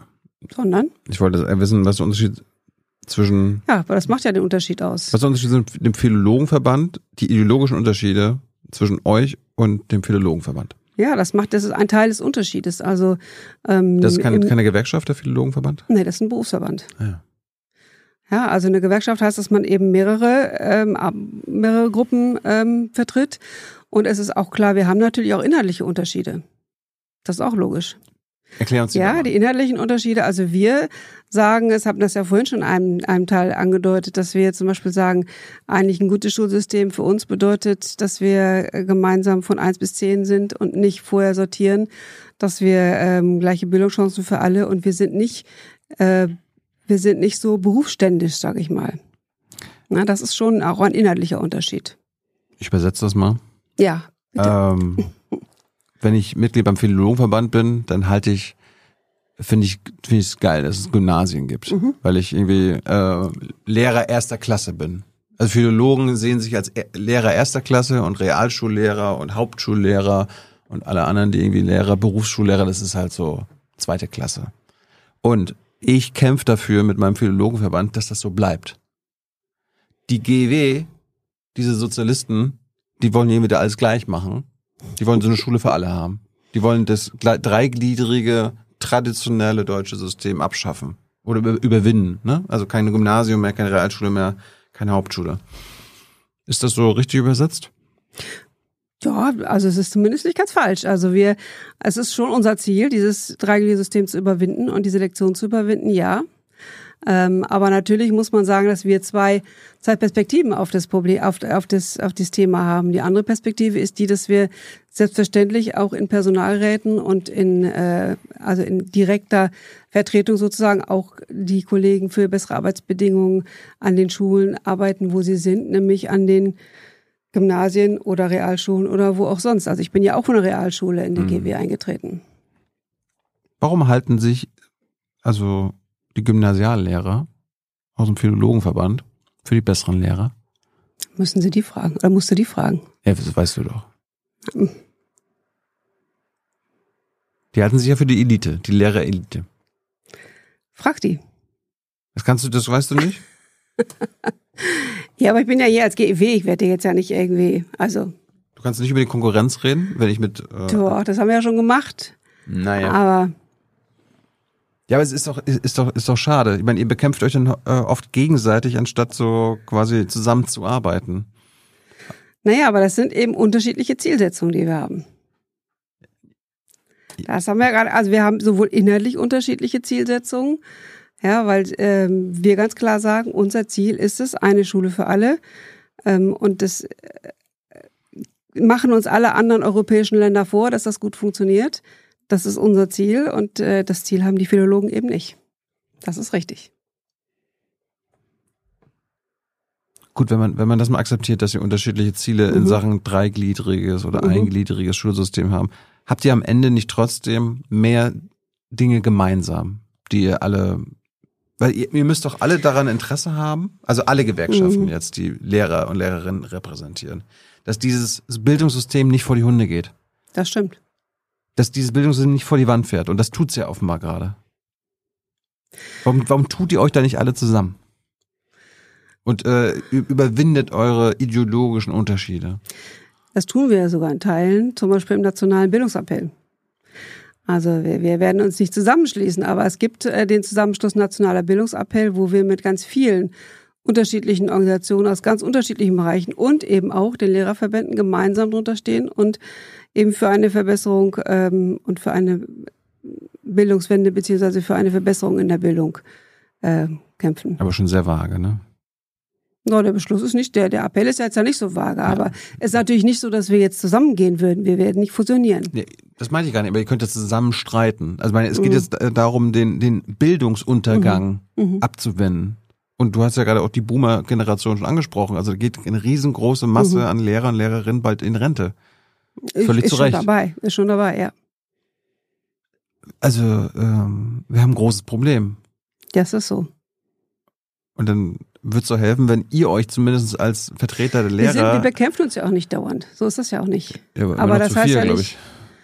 Aber das heißt ja nicht, dass man, äh, dass, dass wir eben nicht auch wirklich diese, diese Unterschiede haben und ja, die, die könnt ihr haben, aber es gibt, gibt es nicht mehr Gemeinsamkeiten? Also gibt es, ja, es, gibt, gibt, gibt es Dinge, die unstrittig sind, ja, die, für die ihr alle kämpft? Ja, natürlich gibt es Gemeinsamkeiten. Also wir führen zum Beispiel die gemeinsam die äh, Tarifverhandlungen. Ähm, Im Tarifverhandlungen sind sowohl der Beamtenbund beteiligt als auch wir sind beteiligt. Die Philologen ähm, auch? Die Philologen an sich nicht, aber der DBB. Also die Philologen über den DBB. Weil ich Deutschen war, Beamtenbund. Ich war nämlich auf dem Stand, dass ihr gleichen Lohn für alle Lehrer fordert. Also genau. egal, ob ich jetzt als Lehrer an einer genau. Hauptschule, an einer Realschule oder am Gymnasium arbeite, das ich sollte ja den gleichen vielen, Lohn bekommen. Genau, ist ja, ja zu, zu Einstieg zumindest. Ne? Also je nachdem Beförderungsstellen sind, was, sind ja in den Ländern unterschiedlich, aber jedenfalls ja, zum Einstieg völlig klar ist die Arbeit in der Grundschule genauso viel wert wie am Gymnasium. Aber der, der Philologenverband sagt, wir sind Elite-Lehrer. Genau, Gymnasium, deswegen kommen wir, wir auch da nicht zusammen in dem Wir müssen Punkt. mehr. Deswegen kommen wir da an dem Punkt auch nicht zusammen. Weil das eine Auffassung ist, die, die schlicht und einfach, glaube ich, äh, eigentlich muss man umgekehrt sagen. Also wir, die, die Grundlagen für jeden Bildungserfolg werden in der Grundschule gelegt. Die werden nicht am Gymnasium gelegt. Das wäre, das wäre jetzt meine. Und deswegen, deswegen ist es ja unsere Auffassung zu sagen, Grundschullehrkräfte verdienen genauso viel und sie haben durch Studienreformen inzwischen im Übrigen auch genau die gleiche Studiendauer, mit einigen Ausnahmen, aber in den meisten Ländern haben sie gleiche Studiendauer wie alle anderen auch. Und deswegen gibt es überhaupt keinen Grund, sie schlechter zu bezahlen als die anderen Lehrkräfte. Warum kontert ihr die Philologen dann nicht aus und macht das genau andersrum und sagen, naja, also die Kinder, je jünger die sind, desto äh, wichtiger ist die Bildung. Das heißt hier, die Kita-Lehrkräfte bekommen am allermeisten, dann die Grundschullehrer, dann Hauptschule, Realschule, weil da muss mhm. noch viel mehr äh, auf die Kinder und auf die Jugendlichen eingegangen werden und dann die Gymnasial Gymnasiallehrer. Die haben ja, die haben es am leichtesten im Vergleich zu allen anderen. Die können am wenigsten bekommen. Und dann musst du mal gucken, dann sagt der Philologenverband doch, okay, doch, doch, doch. Eine Bezahlung für alle oder so. das wär's doch. Ja, also wir sind ja schon ganz gut vorwärts gekommen mit einer Bezahlung, mit einem mit gleichem Einstiegsamt gibt's ja jetzt inzwischen in zwölf von 16 Bundesländern äh, ist, der, ist der Fahrplan beschlossen zumindest. Mhm. Also bei einigen gibt es das jetzt auch schon, bei einer ist der Fahrplan beschlossen und es geht stufenweise. Also insofern, da haben wir viel erreicht. Wo noch nicht? Ähm, in Baden-Württemberg noch nicht, in Rheinland-Pfalz noch nicht, in Saarland noch nicht. Ähm, und ähm, das vierte Land ist eins im Osten. Ich weiß jetzt aber gerade nicht, ich glaube Sachsen-Anhalt, aber. Mhm. Ach, Mann. Ja, aber wie gesagt. Warum, warum sind die Philologen da so erfolgreich? Ich meine, ist, das ist auch überall in Deutschland so, ne? Dass die Gymna Gymnasiallehrer ja, aber wie gesagt, in diesen, in diesen Ländern ja dann nicht mehr. Aber das bezieht sich im Moment jetzt nur aufs Eingangsamt. Also was genau. man natürlich auch nochmal gucken muss, ist, was macht man, was machen Beförderungsstellen? Also eine Schulleitung zum Beispiel in der Grundschule verdient, wenn sie jetzt hochgehoben so. worden ist mit A14, ist das schon eine gute Entlohnung. Ähm, aber eine gute ähm, Alimentierung, so heißt es ja offiziell. Aber äh, am Gymnasium kriegen Schulleitungen in aller Regel A16. Das sind zwei Gehaltsstufen dazwischen. Warum? Und es wird begründet mit der Größe des Systems, ähm, weil Gymnasien natürlich erheblich größer sind als Schulen, aber letztlich ähm, ist für uns völlig klar, wir brauchen alle Lehr Lehrämter im gleichen Eingangsamt. Und dann muss auch an den Grundschulen, auch in kleineren Systemen, muss es Beförderungsstrukturen geben. Verdienen Lehrer und Lehrerinnen allgemein zu wenig? Nee, das kann man so nicht sagen, dass sie allgemein zu wenig verdienen. Aber es ist natürlich so, dass ähm, äh, dass, dass diese Unterschiede nicht richtig sind und äh, dass jetzt in vielen, vielen Jahren ähm, der knappen Staatshaushalte, zum Beispiel in den 90er, 2000er Jahren zum Teil auch Nullrunden bei den Beamten, ähm, bei den BeamtInnen ähm, gefahren sind. Das heißt, die haben da keine Lohnerhöhung zukommen. Also insofern ähm, haben sie da einiges aufzuholen. Und es gibt ja auch ähm, Prozesse vor, ähm, vor, vor Bundesarbeitsgericht, vor Bundesverfassungsgericht bezüglich ähm, Alimentation. Und die sind ja durchaus auch so angegangen. Also Alimentation heißt ja, der Staat muss ja seine äh, Beamten versorgen sozusagen. Deswegen ist es ein bisschen anderer Begriff als Entlohnung. Ähm, und dass diese Alimentation in der Tat ähm, durch diese Nullrunden, die man gehabt hat in den 90er, 2000er Jahren, eben nicht mehr angemessen ist heute. Das gibt es durchaus, diese Urteile. Da hat es jetzt ja auch ähm, Veränderungen gegeben bei Kinder, also Kinderzuschlägen. Also insofern, da ist schon noch was in Bewegung, da muss auch noch mal mehr nach mehr gehen. Aber letztlich geht es, glaube ich, gerade um die Attraktivität, wenn wir, wenn wir in den Schulen bleiben, bei der Attraktivität auch um die Arbeitsbedingungen. Ich glaube, das ist der entscheidende Punkt. Ähm, dass es gelingt. Habt ihr zu wenig Zeit. Urlaub? Ja, es ist gelingt, Zeit ins System zu kriegen. Mhm. Also gute Pädagogik braucht Zeit. Ähm, weil gute Pädagogik äh, hat ganz viel mit Beziehungsarbeit zu tun, hat ganz viel mit, ähm, also erklären braucht Zeit, ähm, äh, das, das ist und das ist etwas, was in den Schulsystemen fehlt. Der Druck ist enorm groß. Das ist ähm, all das, was was die KollegInnen jetzt äh, leisten, leisten sie eben unter enormem Druck und das ist das, glaube ich, wo eine große Veränderung her muss an den Arbeitsbedingungen und dass der Druck aus den Systemen genommen wird, damit eben wirklich wieder ähm, mehr Zeit äh, fürs Lernen ist, mehr Zeit für Erklärung, mehr Zeit für das Miteinanderarbeiten. Können wir gleich nochmal drüber reden. Jetzt an, kurz nochmal bei der Gewerkschaft mhm. bleiben. Äh, wir hatten oft immer jetzt in der Corona-Pandemie ähm, die Pflegekräfte, die mhm. sich beschwert haben, dass sie äh, zu, also viel zu wenig bezahlt werden, mhm. äh, zu, zu, viel arbeiten müssen. Man konnte ja mal sagen, ja, wenn sich die Pflege, Pfleger und Pflegerinnen alle zusammenschließen würden, und ihr ein oder zwei Tage ihre Arbeit niederlegen würden. Ja, und äh, dann würde, glaube ich, von einem Tag auf den anderen der Staat ganz schnell gezwungen sein, ähm, dass die auf die Forderung einzugehen, die diese Pfleger und Pflegerinnen völlig zu Recht haben. Das System baut nur darauf, dass diese Pfleger und Pflegerinnen sehr menschlich sind und ihre äh, Pfle so. und ihre Pflegenden nicht im Stich lassen. Mhm. Ähm, das heißt, eigentlich wäre eigentlich so, so ein Generalstreik der Pfleger äh, notwendig. Jetzt ist das Problem bei den Lehrern, weil das, den Gedanken habe ich mir bei den Lehrern natürlich auch gemacht. Ihr habt so viele Forderungen, die völlig zu Recht sind, wo jeder, wo alle Bürger wahrscheinlich sagen würden, ja klar, also äh, ihr braucht mehr Geld und äh, das, das, ihr müsst entlastet werden, ihr braucht eine bessere Arbeitsbedingungen und so weiter und so. Wir brauchen mehr Lehrer an sich. Dann dachte ich mir, ja, erstreikt euch das doch. Das Problem ist ja, die meisten von euch sind Beamte, ne? Und Beamte, Aber deswegen und Beamte dürfen eins nicht. Streiken. Aber deswegen sind wir vom Europäischen Gerichtshof Aha. Ähm, und haben Verfahren in der Tat von streikenden ähm, Beamten in, Beamtinnen in Schule jetzt so weit getrieben, dass wir, ich hoffe, in diesem Jahr auch noch eine Entscheidung bekommen vom Europäischen äh, Menschengerichtshof. Ähm, das war's? Dass Beamte auch streiken dürfen. Nicht alle, das ist klar, also nicht in sicherheitsrelevanten Bereichen, aber in den Schulen, das ist unser, unser Fall jetzt und unser Brit, ähm, sind wir damit vom Europäischen äh, Gerichtshof für Menschenrechte. Die mündliche Verhandlung war auch schon, die war am 1. März. Ähm, und im Laufe des Jahres wird sicherlich irgendwann ein Urteil ergeben. Ich, ich dachte mir, warum, warum kämpft ihr als GEW nicht dafür? Weil ihr seid ja eine Gewerkschaft. Mhm.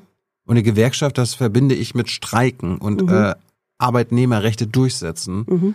Warum kämpft ihr nicht dafür, dass die Verbeamtung aufgehoben wird und dass die Lehrer wieder Angestellte sind, damit sie, weil die Lehrer braucht es so oder so, haben wir drüber gesprochen, dass ihr wieder eure Arbeitsbedingungen äh, selbst bestimmen könnt, indem ihr einfach das erstreikt? Ja, ist eine gute Frage, weil das natürlich, also da äh, da beißen sich zwei Dinge, sage ich mal. Mhm. Ähm, denn das äh, Beamtensein hat natürlich für die Einzelnen auch viele Vorteile, weil es abgesichert ist, weil es äh, ähm, dadurch, dass ähm, die Pension eben deutlich höher ist, eine gute Absicht in der Rente gibt. Also es hat natürlich da, da für, ein, für die einzelnen Beschäftigten ähm, viele Vorteile. Ähm, und äh, klar, also wir, wir sind sehr auch darüber ähm, am diskutieren, wie kann man das verändern. Also was aus unserer Sicht zum Beispiel ganz wichtig wäre, um auch ein bisschen eine, eine, eine, eine gleicheren Voraussetzung zu kriegen, ist, dass ähm, alle zum Beispiel in die gleiche Krankenversicherung einzahlen. Ja, also dass wir, es gibt in Hamburg so ein Modell, da kann man wählen, auch als Verbeamteter in die gesetzliche Kasse zu gehen zum Beispiel und der ähm, Staat unterstützt, nimmt dann seinen Eintrag quasi wie bei allen anderen ähm, Angestellten auch. In den anderen Ländern gibt's das nicht, aber das zum Beispiel wäre ein richtiger Weg, um zu sagen, ähm, alle zahlen in dieselben Kassen ein. Und das ist schon etwas, was, ähm, was, was wichtig wäre. Aber, eine pauschalisierte Beihilfe heißt das jetzt. Aber die GEW kämpft jetzt nicht gegen das Beamtentum an sich, weil ihr seid eine Gewerkschaft, damit ihr streiken könnt. Ja, wir sind eine Gewerkschaft, damit wir die Rechte unserer äh, Mitglieder vertreten können, ja. Aber das, und das, wir streiken ja Schwert, auch. das schärfste Schwert ist doch der Streik. Das schärfste die Schwert Arbeit, ist der Arbeitsniederlegung, Streik, genau. Maike. Und in dem Tarif, in der Tarifrunde der Länder wirst du sehen, dass wir das auch wieder genauso nutzen. Ihr werdet Arbeit niederlegen? Ja, natürlich werden wir streiken. Als Beamte? Na, die Tarifbeschäftigten können wir aufrufen, die Beamten können wir noch nicht aufrufen. Da arbeiten wir noch darauf hin, dass wir die auch mit einbinden können. Ähm, erklär doch mal jungen Mhm. Leuten, die jetzt irgendwie gar nicht so genau wissen, was verbeamtete Lehrer alles gar nicht tun dürfen, weil sie verbeamtet sind. Ähm, also, keine Ahnung, ich bin jetzt ein Lehrer, bin Beamter. Mhm. Kann ich in die Öffentlichkeit gehen, ein Zeitungsinterview geben, auf Twitter oder bei Junge Naiv sitzen und sagen, also ich hier als, als Lehrer in Buxtehude, ich werde hier so behandelt und äh, meine Schule ist scheiße. Mm, Das geht nicht. Also das ist eins der Dinge, die das Beamtentum mit sich bringt. Ähm, genauso wie gesagt, äh, bislang, dass man nicht streiken darf, ist eins der äh, weiteren Dinge. Und äh, Ich darf, man die ist Öffentlichkeit, natürlich. ich darf die Öffentlichkeit nicht informieren, was an meiner Schule los ist, Nein. wie das Bildungssystem ist. Nein. Ähm, das darfst du dann, wenn du quasi in einer anderen Funktion, also zum Beispiel als Gewerkschafter, kannst du das in deiner Rolle als Gewerkschafter natürlich tun, auch wenn du bei der bei in einer Schule bist und da arbeitest. Aber du darfst es nicht als Lehrkraft. Darf ich als Lehrer äh, aus Buxtehude ein Buch schreiben und über äh, die Machenschaften an den Schulen und Bildungssystemen im Bundesland schreiben? Ist ja, ist ja auch eine Auch äh. Form von Veröffentlichung sozusagen, von interner. Das darfst du dann tun, wenn du es als ähm, in einer Gewerkschaft herausgibst oder in einer Partei herausgibst, dann kannst du das machen, aber nicht äh, als Lehrkraft. Wo kann ich dann, also angenommen, ich habe dann Unmut Mhm. und ich kann das nicht in der Öffentlichkeit austragen, weil es Doch, mir du kannst ja eintreten in der Gewerkschaft, du kannst das da ja machen. Als Privatperson ist das eben schwierig. Das ist der Nachteil des Beamten. Aber wie kann ich denn als Privatperson und Lehrer mich abkotzen? Wie, wo, wo kann ich dann an mich, an wen kann ich mich wenden? Muss ich dann ans Bildungsministerium in meinem Bundesland schreiben? Nein, also wenn du kannst ja natürlich ähm, an Personalräte zum Beispiel wenden, wenn es wenn es um konkrete Dinge geht. Wenn es aber um politische Dinge geht, kannst du die in der Tat nur über ähm, Gewerkschaftsmitgliedschaft, über Parteimitgliedschaft, über ähm, Engagement in der Kommune, in der Kommunalpolitik, also je nachdem, äh, wo es ist, da kannst du dich natürlich engagieren. Das steht dir frei. Und es steht dir auch frei im Unterricht ähm, zu sagen, quasi dann eine eigene Meinung darzustellen. Das steht dir schon auch frei. Ähm, es muss ja nur immer, es gibt den sogenannten Beutelsbacher Konsens, ähm, der stammt eben aus Beutelsbach und der besagt, dass man immer ausgewogen letztlich sein muss. Äh, und das heißt, man muss also auch Position und Gegenposition. Aber klar kann man sich im Unterricht durchaus positionieren. Darf ich, meinen ja Schüler, gerade darf ich meinen Demokratie. Schülerinnen sagen, wie scheiße ich dieses Bildungssystem finde? Als Lehrer. Darf ich, ihnen das, darf ich denen das beibringen? Wie bescheuert hat die GEW ja selbst gesagt, dieses deutsche Bildungssystem ist? Ja, also ich kann mit Sicherheit äh, im Rahmen von äh, Politik und äh, Wirtschaftsunterricht oder Sozialunterricht das deutsche Bildungssystem äh, durchnehmen und kann ganz klar machen, wo äh, Schwierigkeiten und wo Schwächen sind im deutschen Bildungssystem. Klar, das kann ich tun. Sagen wir mal, ich, ich bin jetzt 25 Jahre Lehrer in Buxtehude, Mhm. hab keinen Bock Kommst mehr. du aus Buxtehude? Nein, weil das, Buxtehude äh, ich, ich weiß nicht. Ich, Also ich, das ich, Wort so schön, ich, wollte, okay. ich wollte jetzt, ich wollte jetzt bei, ein, bei einer Stadt bleiben. Ich habe keinen Bock mehr. Mhm. Ich bin frustriert. Mhm. Äh, vielleicht nennt man das irgendwie so stillen Protest oder so weiter. Mhm. Kann ich mich, weil das, ich kenne das nicht mehr aus meiner Schulzeit. Mhm. Da gab es Lehrer, die den stillen Protest gemacht haben. Sie haben sich immer krank gemeldet, Maike. Mhm. Und haben gesagt, fick mich doch. Ist das, ist das normal? Nein, normal ist es nicht. Aber die Frage ist natürlich, was kann man machen, wenn man im als äh, Verbeamteter sozusagen in der, in der Schule arbeitet, welche anderen Varianten hat man denn? Also wenn man, das erleben wir im Moment, dass viele Leute wirklich, obwohl sie verbeamtet sind, aus diesem Beruf rausgehen und sich einen anderen Beruf suchen. Ja, guten Schuldienst beenden kann ich auch. Ja klar, den Schuldienst beenden kann man, aber das hat große äh, Konsequenzen, persönliche Konsequenzen. Das muss man wissen, wenn man als Beamter den Schuldienst verlässt. Nämlich? Ja, all das, was an Pension angespart ist, sozusagen, das fällt weg.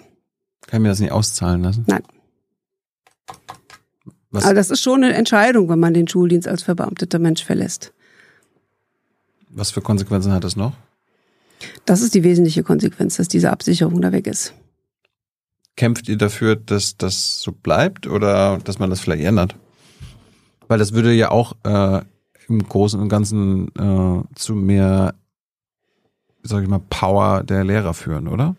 Erstmal kämpfen wir jetzt dafür, dass die beamteten Lehrkräfte streiken dürfen und dann müssen wir gucken, was wir mit diesem Streikrecht alles erreichen. Aber ihr könntet ja auch auch noch mhm. zusätzlich dafür sorgen, dass diese Pensionen eben nicht verschwinden, weil dann der Staat dazu gezwungen wäre, bessere Arbeitsbedingungen für LehrerInnen zu schaffen. Weil wenn der Staat dann weiterhin die Pension bezahlen müsste, wäre das doch Stau. Wie gesagt, ich glaube, das geht übers Beamtenstreikrecht. Also wenn wir das hinkriegen, dann kann man da sicherlich auch einiges ändern. Ja, aber wenn ihr da verliert am Europäischen Menschengerichtshof, Warum macht ihr nicht beides parallel? Was spricht denn dagegen? Naja, weil das eine natürlich einen Teil des Beamtums gerade genau ausmacht. Ja, also wenn man sich verbeamten lässt, dann ist es eben genau so, dass man sich in so ein ähm, Verhältnis begibt zum, äh, zum Arbeitgeberstaat, der dich ja, ja, ihn ja auch berechtigt, dich zu versetzen, ähm, äh, der ja auch andere Berechtigungen äh, beinhaltet. Äh, und insofern ja, muss man, glaube ich, Veränderungen äh, über so ein Beamtenstreikrecht kann man die, glaube ich, gut, äh, kann man da gut erreichen, kann man gut aktiv werden und das ist unser Ziel. Ja, aber euer Ziel sollte das sein, so viele Daumenschrauben wie möglich eurem Arbeitgeber, dem Staat, äh, anzulegen, damit ihr. Aber man kann nicht aus, alles aus gleichzeitig machen. Aus, aus, warum, kann, ja. warum könnt ihr es nicht gleichzeitig machen? Naja, auch unser Tag hat nur 24 Stunden. Also man kann nicht alles gleichzeitig machen. Ja, ihr habt doch so viele tausende Mitglieder. Ja, schon. Aber äh, das heißt ja, man muss ja trotzdem auch alles irgendwie bewältigen können. Ähm, es, es, gibt andere, es gibt andere Beamtengewerkschaften äh, von der Polizei. Ja. Ja, also klar, es ist was anderes, Sicherheitsbranche und, und so weiter und so fort. Aber da habe ich das Gefühl, deren Interessen werden viel, viel stärker gehört und wahrgenommen und äh, auch Boah, umgesetzt als jetzt nee, von den, das, von den also, Lehrern. Aber äh, das würde ich jetzt, weiß ich nicht, also wenn das seine Wahrnehmung ist, dann ähm, also wir sind, glaube ich, schon auch durchaus wahrnehmbar und wir sind auch äh, in den Landesverbänden ähm, durchaus stark. Aber die Frage ist natürlich, ähm, wenn man beim Beamtenbund, äh, bei der beim Beamtensein sozusagen sich äh, anknüpft, ich glaube wirklich, dass der Weg übers Beamtenstreikrecht geht und das erkämpfen wir.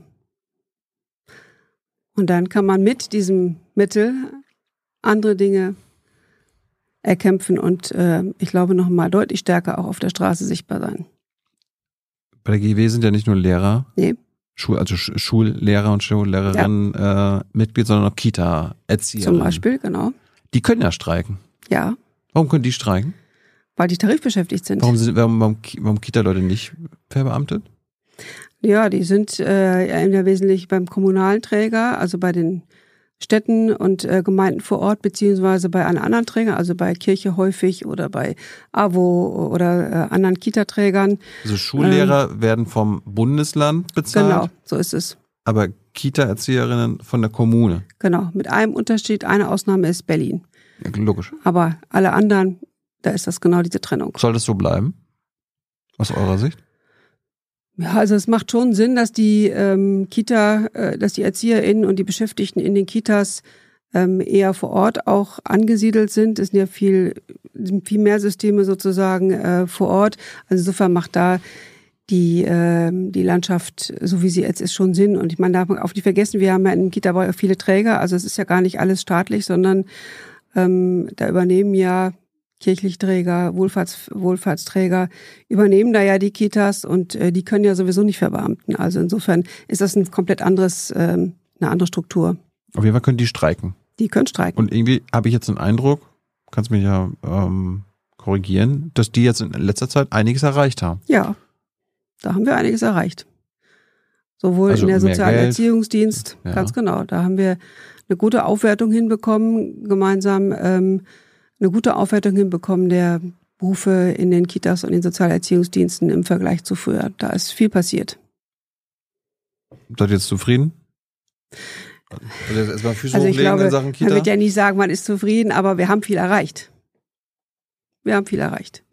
Aber das ist noch nicht am Ende, weil die Kitas natürlich genauso Probleme haben mit Fachkräftemangel. Also wir haben ja gerade in dem, im letzten Monat haben wir äh, an die, an die 90 Prozent aller Kitas, die irgendwelche Leistungen streichen mussten, also ähm, mhm. Gruppen zusammenlegen mussten oder pädagogische Angebote so runterfahren mussten äh, wegen Personalmangel. Also wir haben einen eklatanten Personalmangel in den Kitas und ich glaube, jeder, jede Familie mit kleinen Kindern äh, merkt das mehr oder weniger dass es äh, sehr schwierig ist, einen Kita-Platz zu bekommen, dass wenn man einen Kita-Platz hat, äh, das noch lange nicht heißt, dass man wirklich die langen Betreuungszeiten bekommt, dass ganz schnell mal gesagt wird, diese nächste, Woche sind wir so wenig, lassen Sie Ihr Kind mal, wenn es irgendwie geht, zu Hause oder die Betreuung endet um drei ähm, statt um fünf. Also all das sind, glaube ich, Dinge, die Kita-Eltern ähm, in ihrem Alltag nahezu täglich erleben und auch bundesweit erleben. Also da ähm, muss ganz viel passieren im Sinne von mehr Fachkräften im Sinne von besseren Arbeitsbedingungen nochmal ähm, die Gruppengrößen kleiner machen, damit sie pädagogisch arbeiten können. Also da ist viel zu tun in dem Bereich. Ähm, aber was kann man genau tun? Also, dass es ja. einen Personalmangel ja. nicht nur bei den Schullehrern gibt, sondern auch in der Kita, wissen wir seit, seit Ewigkeiten. Was kann man denn konkret machen? Also klar, ihr sagt jetzt einfach mehr einstellen. Ja, man muss auch mehr ausbilden. Also ein Punkt ist zum Beispiel, dass die Ausbildung für die ErzieherInnen ist ja eine Fachschulausbildung, was äh, also an einer Fachschule, ähm, was auch äh, nach wie vor ein richtiger und guter Weg ist, der aber bisher nicht entlohnt ist. Das ist zum Beispiel ein Punkt. Also das ist eine der wenigen Ausbildungen, die ähm, zwar jetzt nicht mehr bezahlt werden muss in dem Sinne, es muss kein Schulgeld bezahlt werden, aber es gibt eben auch keinen Lohn. Und das heißt, warum sollen junge Leute ähm, wie ich will Kita-Erzieherin werden und. Äh, genau, das ist eine Fachschulausbildung, die nicht bezahlt ist. Wie lange dauert die? Die dauert drei Jahre. Ich muss drei Jahre zur Schule gehen, ohne mhm. dass ich dafür was bekomme. Mhm, genau. Und das ist zum Beispiel ein Punkt, den könnte man und müsste man dringend ändern, um einfach die Ausbildung attraktiver zu machen. In der Pflege ist es ja gelungen. In der Pflege hat man das geändert, ähm, aber bei den ErzieherInnen noch nicht. Es gibt natürlich auch andere, andere Wege, in die Kita zu kommen, ja. zum Beispiel über die praxisintegrierte Ausbildung die ähm, dann quasi sowohl Fachschule als eben aber auch schon Praxis in den, in den Kitas bedeutet. Da gibt es inzwischen ähm, eine, eine Entlohnung in der, während der Ausbildungszeit, aber die klassische Fachschulausbildung ist nach wie vor ohne Entgelt. Aber eigentlich müsste die Politik da Alarmstufe Rot sein. Ja, und genau das umsetzen, um das ja. um alle möglichen Wege einzugehen, damit genau. diese äh, und man Berufe müsste mehr Berufsschullehrkräfte ausbilden, also mehr Lehrkräfte, die an diesen Fachschulen unterrichten können, denn das ist zum Beispiel auch ein Problem, ist eine Engstelle, dass gar nicht genügend Lehrkräfte ausgebildet werden, die all die ähm, Jugendlichen, die nachfragen, Erzieherin zu werden, äh, auch wirklich auch ausbilden können. Also da, da mangelt es auch da. Und solange wir quasi an diesem Prinzip festhalten, dass jeder sich seinen eigenen Jobweg aussuchen kann, muss halt auch der Staat Attraktivität. So ist es, genau. Könnte man das an sich mal überdenken, dass man quasi auch mal prioritär, der Staat braucht ja irgendwie 180.000 Soldaten. Da kann der Staat auch sagen, also wir brauchen auch 500.000 Kita-Erzieherinnen und äh, so und so. Naja, zum Glück kann man ja Müssen wir dann irgendwie uns ranholen. Zum Glück kann man ja auch immer noch wählen, ob man Soldat wird oder nicht. Also insofern, von dem Prinzip möchte ich jetzt halt doch nicht abgehen, dass man sich nicht, eine freie Berufswahl haben, ist schon... Ja, aber früher konnte man das nicht. Das stimmt, aber jetzt kann man das. Ja. aber früher konnte man das auch. Man musste zwar Zivildienst machen, aber es das heißt nicht, dass man Soldat werden musste oder ähm, Ersatzdienst oder Wehrdienst. Ja, vielleicht muss der Staat irgendwie, um quasi ne, die Bildung und die frühkindliche Bildung sicherzustellen, äh, irgendwann mal, wenn wir da irgendwie nicht diese ganzen äh, Alarmstufen jetzt gerade angehen, so wie, wie du das ja gerade aufgezeigt hast, müssen wir dann irgendwie einen Grund-Kita-Dienst einführen oder so. Nein, ich glaube, man muss die Bedingungen attraktiv machen. Also ich glaube wirklich. Dass ja, aber, es, aber es, das wird ja nicht gewollt, offenbar. Es wird zumindest nicht gemacht. Ja. Genau, das ist das Problem. Ähm, aber äh, das heißt ja nicht, dass das andere gemacht würde. Also insofern, ich glaube, der, es ist wirklich auch meine Überzeugung, der Weg geht darüber, diese Dinge attraktiv zu machen und zu sagen und deutlich zu machen, was das Tolle sowohl an einer Erzieher, an einem Erzieherberuf ist, als oder Erzieherinnenberuf, wie an einer Lehrkraft, dass man die Arbeitsbedingungen gut macht, dass ja, man. Aber, aber da sind wir uns ja einig. Ja. Aber warum passiert das dann nicht? Also wie, wie schlimm muss es dann noch werden?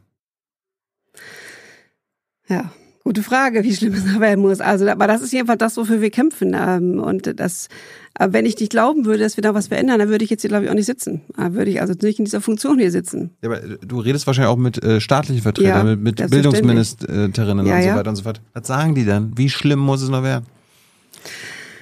Ja, das ist in der Tat manchmal frustrierend, da gebe ich dir total recht. Ähm, aber eine großes, ein großes Problem ist, dass wir und das ist jetzt auch eine, eine, eine, nicht nur die Frage von EinzelpolitikerInnen, sondern insgesamt, dass wir ähm, zu wenig Geld in Bildung stecken. Und äh, letztlich ist es natürlich nicht alles, alles eine Frage des Geldes, sondern es geht ja auch darum, wie man, wie man vor Ort arbeitet. Aber ähm, es ist schon so, dass die Kitas, dass die Schulen, dass die Hochschulen, dass die Weiterbildungseinrichtungen viel, viel besser ausgestattet werden müssen. Es geht um Geld für ähm, Renovierung zum Beispiel. Wir haben Investitionsstau alleine nur, wenn man Kitas und Schulen zusammenrechnet, 100 Milliarden Euro bundesweit.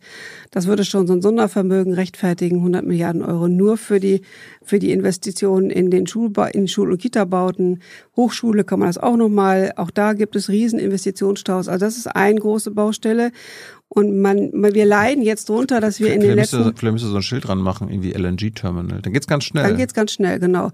Wir leiden darunter, dass wir in den letzten zig Jahren, muss man einfach sagen, viel zu wenig investiert worden ist in, in Bildung. Und das macht sich jetzt halt bemerkbar. Und wir müssen die Ausbildung ausbauen. Das kostet natürlich auch Geld. Wir müssen ähm, die, wie gesagt, die, die ähm, Ausbildung für die ErzieherInnen endlich entlohnen. Das kostet Geld. Wir äh, brauchen eine andere Studierenden ähm, Lehrendenrelation an den Hochschulen. Wir haben ja eine, eine unglaubliche Spreizung von 1 zu 45 in einigen Bundesländern und also ein Studi ein Professor, eine Professorin auf 45 Studierende und eine Professor auf 90 Studierende. Hm. Ähm, das ist eine unglaubliche Spreizung. Im internationalen Vergleich ist das auch schlecht. Da ist das Verhältnis in aller Regel viel besser als bei uns. Also auch da müsste Geld investiert werden. Also insgesamt das Bildungssystem ähm, in der Weiterbildung. Die Arbeitsbedingungen sind äh, häufig ganz schlecht, weil die Leute eben äh, oft als Solo-Selbstständige angestellt sind. Das heißt, die müssen sich auch selber um Krankenversicherung und so weiter kümmern. Also insgesamt ist das eins der großen Probleme, dass wir äh, bundesweit gesehen bei jahrzehntelang nicht genügend in Bildung investiert haben, deswegen die Bedingungen nicht schaffen, die wir eigentlich brauchen. Jetzt hast du natürlich das böse I-Wort genommen. Investition. Ja. Weil Investition, das äh, ist ein Problem. Wir haben eine schwarze Null in den Bundesländern, ja, eine Schuldenbremse ein auf. Bundesebene. Investitionen, die müssen sich dann, wir können halt nicht mehr ausgeben, als wir einnehmen können. Naja, man kann dann, ja, man muss auch mal über die Schuldenbremse diskutieren oder darüber diskutieren, wie der Staat seine Einnahmen erhöht. Ähm, also das sind schon Debatten, die wir auch führen und es gibt ja auch im DGB erarbeitet äh, ein gutes Steuerkonzept, was ähm, sehr wohl für viel höhere Einnahmen ähm, Steuereinnahmen sorgt, weil es eben sowas wie eine Vermögensabgabe beinhaltet, weil es aber natürlich auch ähm, das Steuern Teufel, Das ist Teufelszeug, das weißt du. Ja, du kennst unser Bundesfinanzminister. Hat gestern nochmal gesagt, ja, wir haben ein Ausgabenproblem hier, kein Einnahmenproblem. Ja, das sehe ich Maike. anders. Das sehe ich anders. Äh, wir haben ein Einnahmenproblem. Und wir haben ein Problem, dass die Ausgaben falsch gesteuert sind. Also für Bildung müsste es erheblich mehr geben. Äh, und äh, das ist das, wofür wir auch weiterhin kämpfen. Ich fand es krass, dass äh, in der Corona-Pandemie zum Beispiel mehr Geld für Lufthansa-Rettung da war, so als das. für neun Milliarden.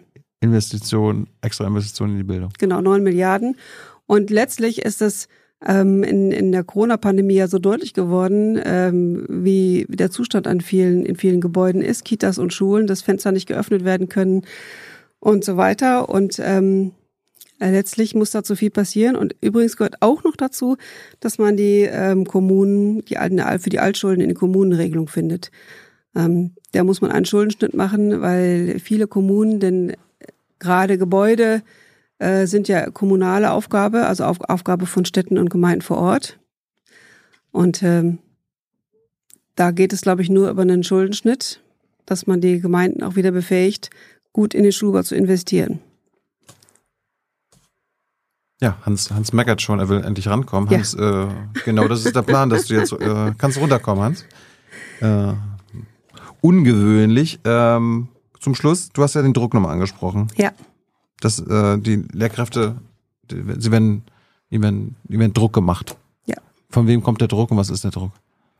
Aber der Druck ist so viel, ist verschiedenen Seiten. Also einmal ist es der Druck vom äh, Curriculum, also von den Lehrplänen her, die sind sehr dicht und sehr eng. Ähm, man hat sie sehr lange nicht mehr entschlackt. Das heißt, es gibt viel zu schaffen in dieser Zeit. Der Druck kommt aber auch von einem enormen Arbeitspensum. Das heißt also, die ähm, Arbeitszeit von Lehrkräften wird ja bisher nicht richtig erfasst. Es gibt ja nur die Unterrichtsstunden und alles andere, was oben drauf kommt, ist halt eine ziemlich dehnbare Masse, was mhm. enormen Druck auslöst.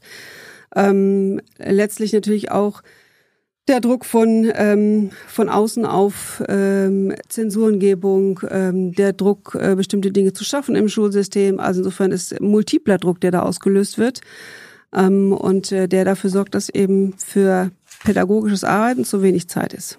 Aber braucht ihr nicht ein bisschen Druck? Welcher Druck ist gerechtfertigt auf Lehrer? Ich glaube, es braucht Zeit. Ich glaube, es braucht Zeit für Pädagogik und natürlich muss es Rahmenbedingungen geben, ist ja klar, aber die müssen auch schaffbar sein. Und äh, im Moment ist das so, dass äh, ähm, so viele Dinge da zu erledigen sind und der, der, der Stoff, die Stofffülle so enorm ist und der Druck auf die Abschlussprüfungen hinzulernen so enorm ist, dass äh, das, was eigentlich an pädagogischer Zeit braucht, äh, wirklich zu oft hinten rüberfällt. Ähm, wie viel Druck kommt aus der Politik? Oder aus dem Bildungsministerium? Ja, es kommt schon viel Druck. Also mit jeder Reform kommt, äh, ähm, mit jeder Reform, die nicht unbedingt äh, gut ist, kommt immer wieder Druck ins System. Klar, da kommt viel Druck. Das ist so. Und du sagst ihr, macht doch selbst oder ja, ja. Nein, aber, aber der, also die Frage ist ja, das ist ja so, also ich glaube, das ist jetzt auch deutlich geworden. Ja, ich der Bildungsminister will da auch gute Bildung. Dann könnte er aber ja, sagen, ey, sag mal, äh, lasst uns doch mal machen. Hört auf mit dem Druck. Genau. Je mehr Druck ihr macht, desto schlechter genau. wird die Bildung. Genau so ist es ja im Prinzip. Ja, so ist es ja. Wie viel Druck kommt von der Schulleitung? Das ist sicherlich sehr unterschiedlich. Ähm, das hängt ja auch von den Schulleitungen ab, aber ähm, auch die sind natürlich in einem äh, System äh, gebunden, in dem sie auch bestimmte Dinge umsetzen müssen. Ähm, kann man, glaube ich, nicht so ohne, nicht so über alle pauschal beantworten. Und wie, wie hat sich der Druck durch Eltern auf Lehrkräfte in den ja, letzten der hat sich sehr verändert Jahr in den letzten Jahren. Ja, das glaube ich schon, dass er sich sehr verändert hat, ähm, weil also es gibt viel, viel, viel, also ich finde, Schule funktioniert gut, wenn, wenn Eltern eingebunden sind und wenn man mit Eltern zusammenarbeitet. Das ist, glaube ich, auch ganz wichtig. Äh, aber es gibt eben der Druck von, von außen, sozusagen von Elternseite, dass Kinder bestimmte Abschlüsse erreichen, dass Kinder bestimmte Schulen besuchen können, der ist schon ähm, enorm groß geworden. Weil wenn das Kind die gewünschten Noten nicht einfährt oder den gewünschten Abschluss nicht hat, dann ist der ist die Lehrerin schuld und nicht das Kind. So ist das. Häufig. Nicht immer, aber das ist ein Druck, der entsteht, ja. Und wie geht ihr damit um? Ja, das macht es ja eben ganz schwierig, damit umzugehen. Also ähm, wir haben ja immer wieder, wir haben immer wieder äh, Beschwerden zum Beispiel von Eltern über Noten. Das hat auch zugenommen, dass äh, Noten angefochten werden, äh, zum Beispiel. Das ähm, ist, ist in der Tat so. Und dann Gut, dann gibt es natürlich eine festgelegte Verfahrensweise, aber die ist sehr, sehr aufwendig, sehr belastend auch und ähm, ist, ähm, sag ich mal, das, was ähm, das Verhältnis zwischen Eltern und äh, Lehrkräften ausmacht, natürlich auch nicht unbedingt förderlich. Zum Schluss, angenommen, gehst in, in 20 Jahren, ähm, bist du schon in Rente hoffentlich oder in der Pension. ähm, Gib uns mal ein Worst-Case-Szenario, wie das deutsche Bildungssystem aussehen könnte und vielleicht ein Best-Case-Szenario. Okay. Also Best-Case-Szenario im Sinne von die Politik und die Ge äh, Gesellschaft mhm. hat jetzt sofort morgen verstanden, was alles gemacht werden muss. Mhm. Worst-Case quasi, es geht jetzt so traurig weiter. Naja, das hast du ja quasi dann jetzt schon selber gesagt, das Worst-Case. Ähm, also das Worst-Case wäre, dass die Politik, äh, die politisch Verantwortlichen äh, zu wenig lernen aus dem, was im Moment, äh, wie, wo die Situation, wie die Situation im Bildungssystem im Moment ist, dass wir, dass es nicht gelingt, ähm, genügend äh, Lehrkräfte ähm, und Beschäftigte in den Schulen zu äh, gewinnen. Das ja, heißt was also, heißt das dann? Was ja, das dann? heißt dann, dass das heißt dann zum Beispiel, dass die Klassen enorm groß sind, dass es nicht gelingt, äh, alle Schülerinnen und Schülern wirklich ähm, zu einem Abschluss zu bringen. Wir haben immerhin 50.000 Kinder, die ohne äh, Jugendliche, die ohne Abschluss jedes Jahr abgehen. Dass wir diese Zahl weiter dann hätten, das wäre ein Worst Case, wenn wir dann das nicht da nicht besser werden, zum Beispiel. Ähm, das wäre ein Worst Case.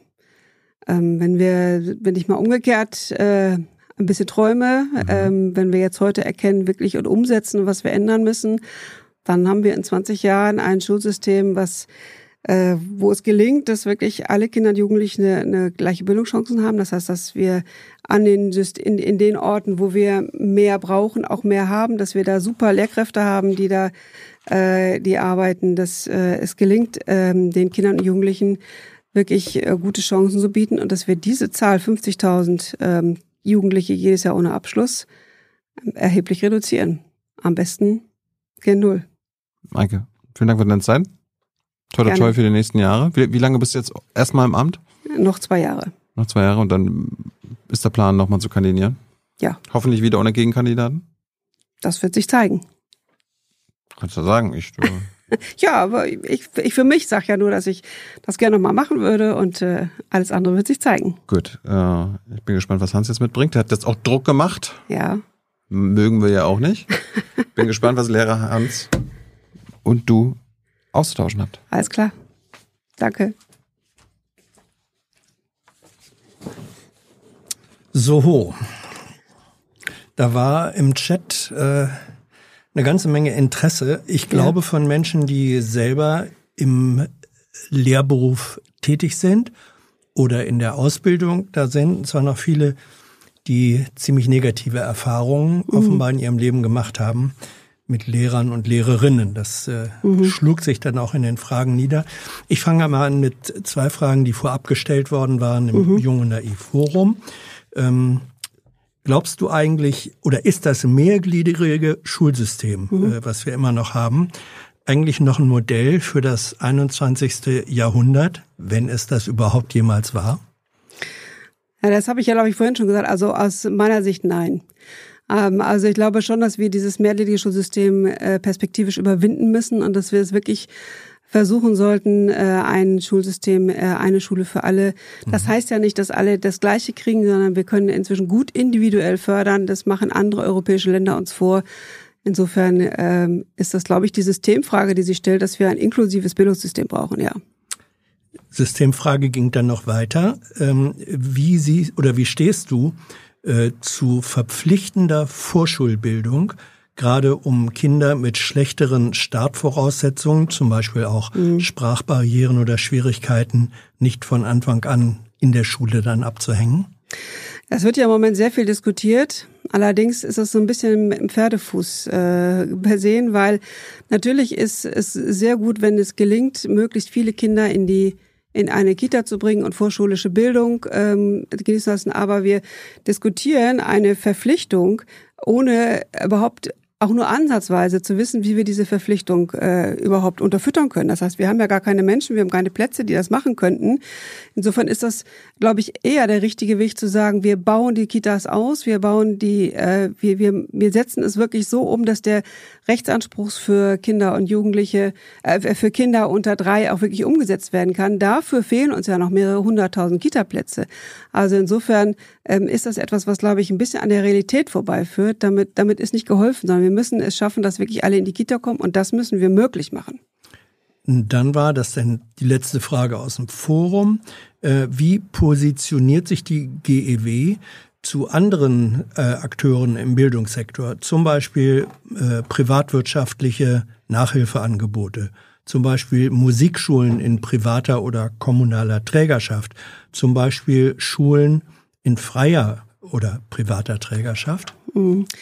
Also wir sagen ganz klar, dass Bildung eine ähm, Aufgabe der öffentlichen, äh, der öffentlichen Hand ist, der öffentlichen Daseinsvorsorge und deswegen ähm, ist es aus unserer Sicht nicht richtig, äh, das in private Hände zu geben. wir erleben ja im Moment auch die Entwicklung des zunehmend zum Beispiel Privatträger ähm, Schulen gründen. Ähm, das erlebt schon einen Aufwind. Das sehen wir mit großer Besorgnis, äh, weil in dem Moment, in dem wir eben das als öffentliche Aufgabe haben, hat der Staat auch die Aufgabe, wirklich mehr für Chancenlöcher zu sorgen. Und das ist für private Träger ja überhaupt gar kein Thema. Darum geht's denen ja nicht. Insofern ist, sind wir wirklich äh, gegen gegen private Systeme. Auf der anderen Seite gibt es Eltern und auch Schülerinnen mhm. und äh, Schüler und ehemalige, die von Privat oder die Erfahrung mit Privatschulen in privater Trägerschaft gemacht haben und die sagen, da findet eigentlich der bessere Unterricht statt und äh, wäre es nicht sinnvoll, dieses als äh, Role Models zu haben und zu sagen, das, was da unter günstigen Bedingungen stattfindet, kann Vorbild Funktion dann auch für staatliches Schulsystem sein. Aber warum kann man das nicht im staatlichen Schulsystem machen? Also wir haben in der Laborschule Bielefeld eine staatliche Schule, die genauso ein Role Model ist für alle anderen. Die hat gute Bedingungen und uns muss es eben gelingen, diese guten Bedingungen in alle Schulen zu übertragen. Und dafür brauchen wir keine Privatschulen. Mhm. Nächste Frage. Ähm, von einigen. Wie hoch ist eigentlich der Organisationsgrad eurer Gewerkschaft? Das bedeutet, ähm, wie viele Menschen arbeiten in den mhm. Bereichen, für den die GEW als Gewerkschaft äh, zuständig ist? Du hattest vorhin gesagt, ungefähr mhm. 270.000 mhm. Mitglieder habt ihr. Mhm. Also 270.000 von wie vielen insgesamt? Ja, das kann man gar nicht so ganz genau sagen, weil wir ja die vier Bildungsbereiche haben. Also wir haben den, den Kita-Bereich, wir haben die Schule, die Hochschule und die Weiterbildung. Ähm, und insgesamt gesehen ist äh, da sicherlich sehr viel Luft nach oben. Das muss man, kann man an der Zahl der 1,6 Millionen Lehrkräfte, aber auch der, ähm, ich glaube, fast zwei Millionen ErzieherInnen bundesweit äh, schon sehen. Insofern äh, gibt es da noch viel zu tun, dass wir ähm, da noch stärker werden. Also das wäre, wenn ich nur diese beiden ja. Zahlen nehme, dann wären wir unter 10 Prozent. Ne? Wie gesagt, also das mhm. ist, an, dem Weiterbildungsbereich kann man das gar nicht genau sagen, wie viel mhm. das ist, weil da viel so Selbstständige sind. Die Einkommenssituation von Lehrerinnen und Lehrern äh, wurde kritisch äh, hinterfragt. Reallohnverluste für Lehrkräfte ja. seit Jahren, ja. äh, zum Beispiel in Hessen, sechs Prozent mehr Lohn beziehungsweise Gehalt, 15 Prozent Inflation. Dagegen kämpft die GEW für uns, offensichtlich jemand, der davon betroffen ist. Ja, ähm, das machen wir in der nächsten Tarifrunde die jetzt ja wieder ansteht sozusagen, ist das genau ein Thema. Ähm, wir haben die TVÖD-Runde, also für diejenigen, die bei den Kommunen beschäftigt sind, jetzt ja gerade äh, hinter uns gebracht, äh, mit einem ähm, aus unserer Sicht ganz guten Ergebnis. Und wir streben natürlich auch an, dass wir in der TVL-Runde so viel wie möglich rausholen. Und ja, da geht es auch darum, dass wir einen äh, Ausgleich für die Inflation bekommen, dass wir die, die, was ich ja vorhin auch schon angesprochen habe, die vielen Nullrunden auch ähm, wieder zurück äh, zurückholen sozusagen. Die Frage ist natürlich, Tarifkämpfe sind immer nur so erfolgreich, wie Leute auf der Straße sind. Das heißt also, wir da sind brauchen, wir wieder beim Organisationsgrad. Ja, und auch bei, und dabei, wie viele Leute ja. auch wirklich rausgehen. Also man kann ja auch streiken und muss nicht organisiert sein. Man kann ja auch eintreten noch äh, beim Streik. Also das ist, ist jetzt kein Hintergrundgrund, aber es ist klar, je mehr Leute sich beteiligen an unseren Streikmaßnahmen oder Warnstreikmaßnahmen, desto erfolgreicher werden wir sein. Welche Instrumente stehen der GEW zur Verfügung, um im Bund Veränderungen zu bewirken, soweit der Bund überhaupt zuständig ist? Ja, das ist ähm, eine ganz wichtige Frage. Ähm, die meisten Veränderungen finden in der Tat über die Länderebene statt und auf dem Bund, auf Bundesebene ist es eben über den DGB. Da haben wir natürlich Einfluss äh, im DGB und über den DGB in den äh, Gesprächen auch mit den äh, PolitikerInnen. Ähm, das funktioniert schon und äh, das ist eigentlich auch die, der, der Hauptpunkt sozusagen über die KMK. Ähm, das sind Dinge, also wir können aber auf Bundesebene, und das ist klar, auf Bundesebene selber jetzt nichts erstreiken oder so, weil wir keine Bundesbeschäftigten haben. Mhm. Dann, jetzt geht's auch ein bisschen in die äh, Details vor Ort. Warum werden in der Ausbildungsvorbereitung, da wird gesagt in Klammern, besonders in Hamburg, vermehrt Personal von privaten Trägern in den Schulen beschäftigt, Arbeitnehmerüberlassung, Stichwort. Mhm. Ist das so und warum ist es so, wenn das so ist? Das kann ich ehrlich gesagt nicht, das weiß ich nicht, ob das so ist in Hamburg. Dazu stecke ich da zu wenig drin. Mhm. Äh, aber äh, wenn das so ist, äh, ist das, ist das sicherlich eine schwierige Entwicklung, weil äh, sie natürlich dann auch in der über Arbeitnehmerüberlassung immer schwierige Arbeitsbedingungen hat. Das ist äh, kein guter Weg. Aber ich kann da mhm. im Detail nicht zu sagen, weil ich da nicht drin stecke. Also als generellen, als generelle Tendenz ja. wäre es dir nicht bekannt. Nee. Gut. Äh, warum integriert man nicht einfach Kitas in das Schulsystem Schrägstrich Vorschulsystem? Gute Frage. Gibt es eine gute ähm, Antwort? Ja, das weiß ich jetzt genau. Aber also jedenfalls ist es so, dass wir im Moment, also wenn man sich das historisch betrachtet, wir ja erstmal so weit sind, dass wir das Kitasystem überhaupt erstmal ausbauen. Und wenn wir das Kitasystem dann so ausgebaut haben und wirklich für alle klar ist, also für uns ist das klar und für die meisten auch, aber historisch war es ja nicht, es eine Bildungseinrichtung ist die Kita, dann kann man perspektivisch ähm, sicher darüber reden, welche, welche Zusammenarbeit und das da geht's auch immer mehr hin, zum Beispiel mit äh, Grundschule, Ganztagsgrundschule ähm, äh, stattfinden kann. Aber ich glaube, wir müssen erstmal die Kita ausbauen und äh, die, die frühkindlichen Bildungseinrichtungen und Angebote so ausstatten, dass wirklich auch alle die Möglichkeit haben, davon zu profitieren. Da gibt's eine Frage, die sich direkt darauf bezieht. Ihr hattet das schon ähm, angerissen, aber ich stelle sie nochmal. Was hältst du von einer Kindergartenpflicht und von Schulnoten? Also von Schulnoten, damit fange ich mal an, habe ich ja vorhin schon ein ja. bisschen was gesagt, das fiel mir auch wirklich immer am schwersten und es ist, ähm, es ist halt ein System, was im Moment äh, genutzt wird, um bestimmte Leistungen. Es ist aber überhaupt nicht gerecht. Und insofern äh, glaube ich sehr wohl, dass man an Schulnoten ähm, äh, was drehen kann und zumindest bis zu einer gewissen Altersstufe, also ich weiß zum Beispiel von der Laborschule, von der ich gerade gesprochen die mhm. haben bis, zur, bis zum Jahrgang 8 haben die äh, Beurteilungszeugnisse und keine Notenzeugnisse.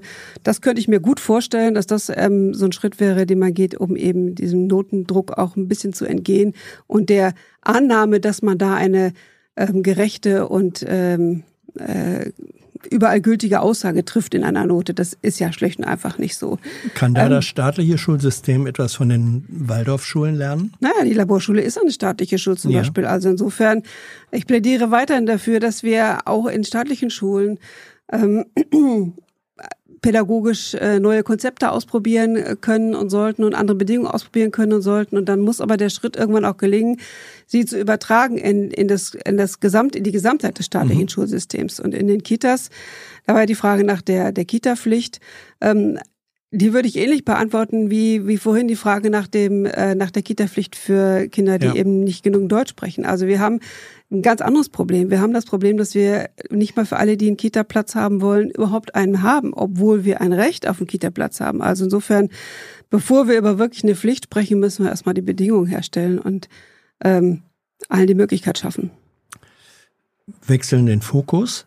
Was ist für dich der Zusammenhang zwischen A, den offenen Ausbildungsstellen und B, den Schülerinnen und Schülern ohne Ausbildungsplatz? Ja, ich glaube, ähm, da ist es so, dass die dass die die Passung äh, nicht funktioniert. Also was wir haben das? ja die Passung zwischen dem, was angeboten wird und was die was die Jugendlichen wollen. Also wir haben heute eine eine Arbeitswelt, die sich ja auch völlig verändert im Vergleich zu vor, ich sag mal 25, 30 Jahren, eine Unmenge an beruflichen Möglichkeiten gibt.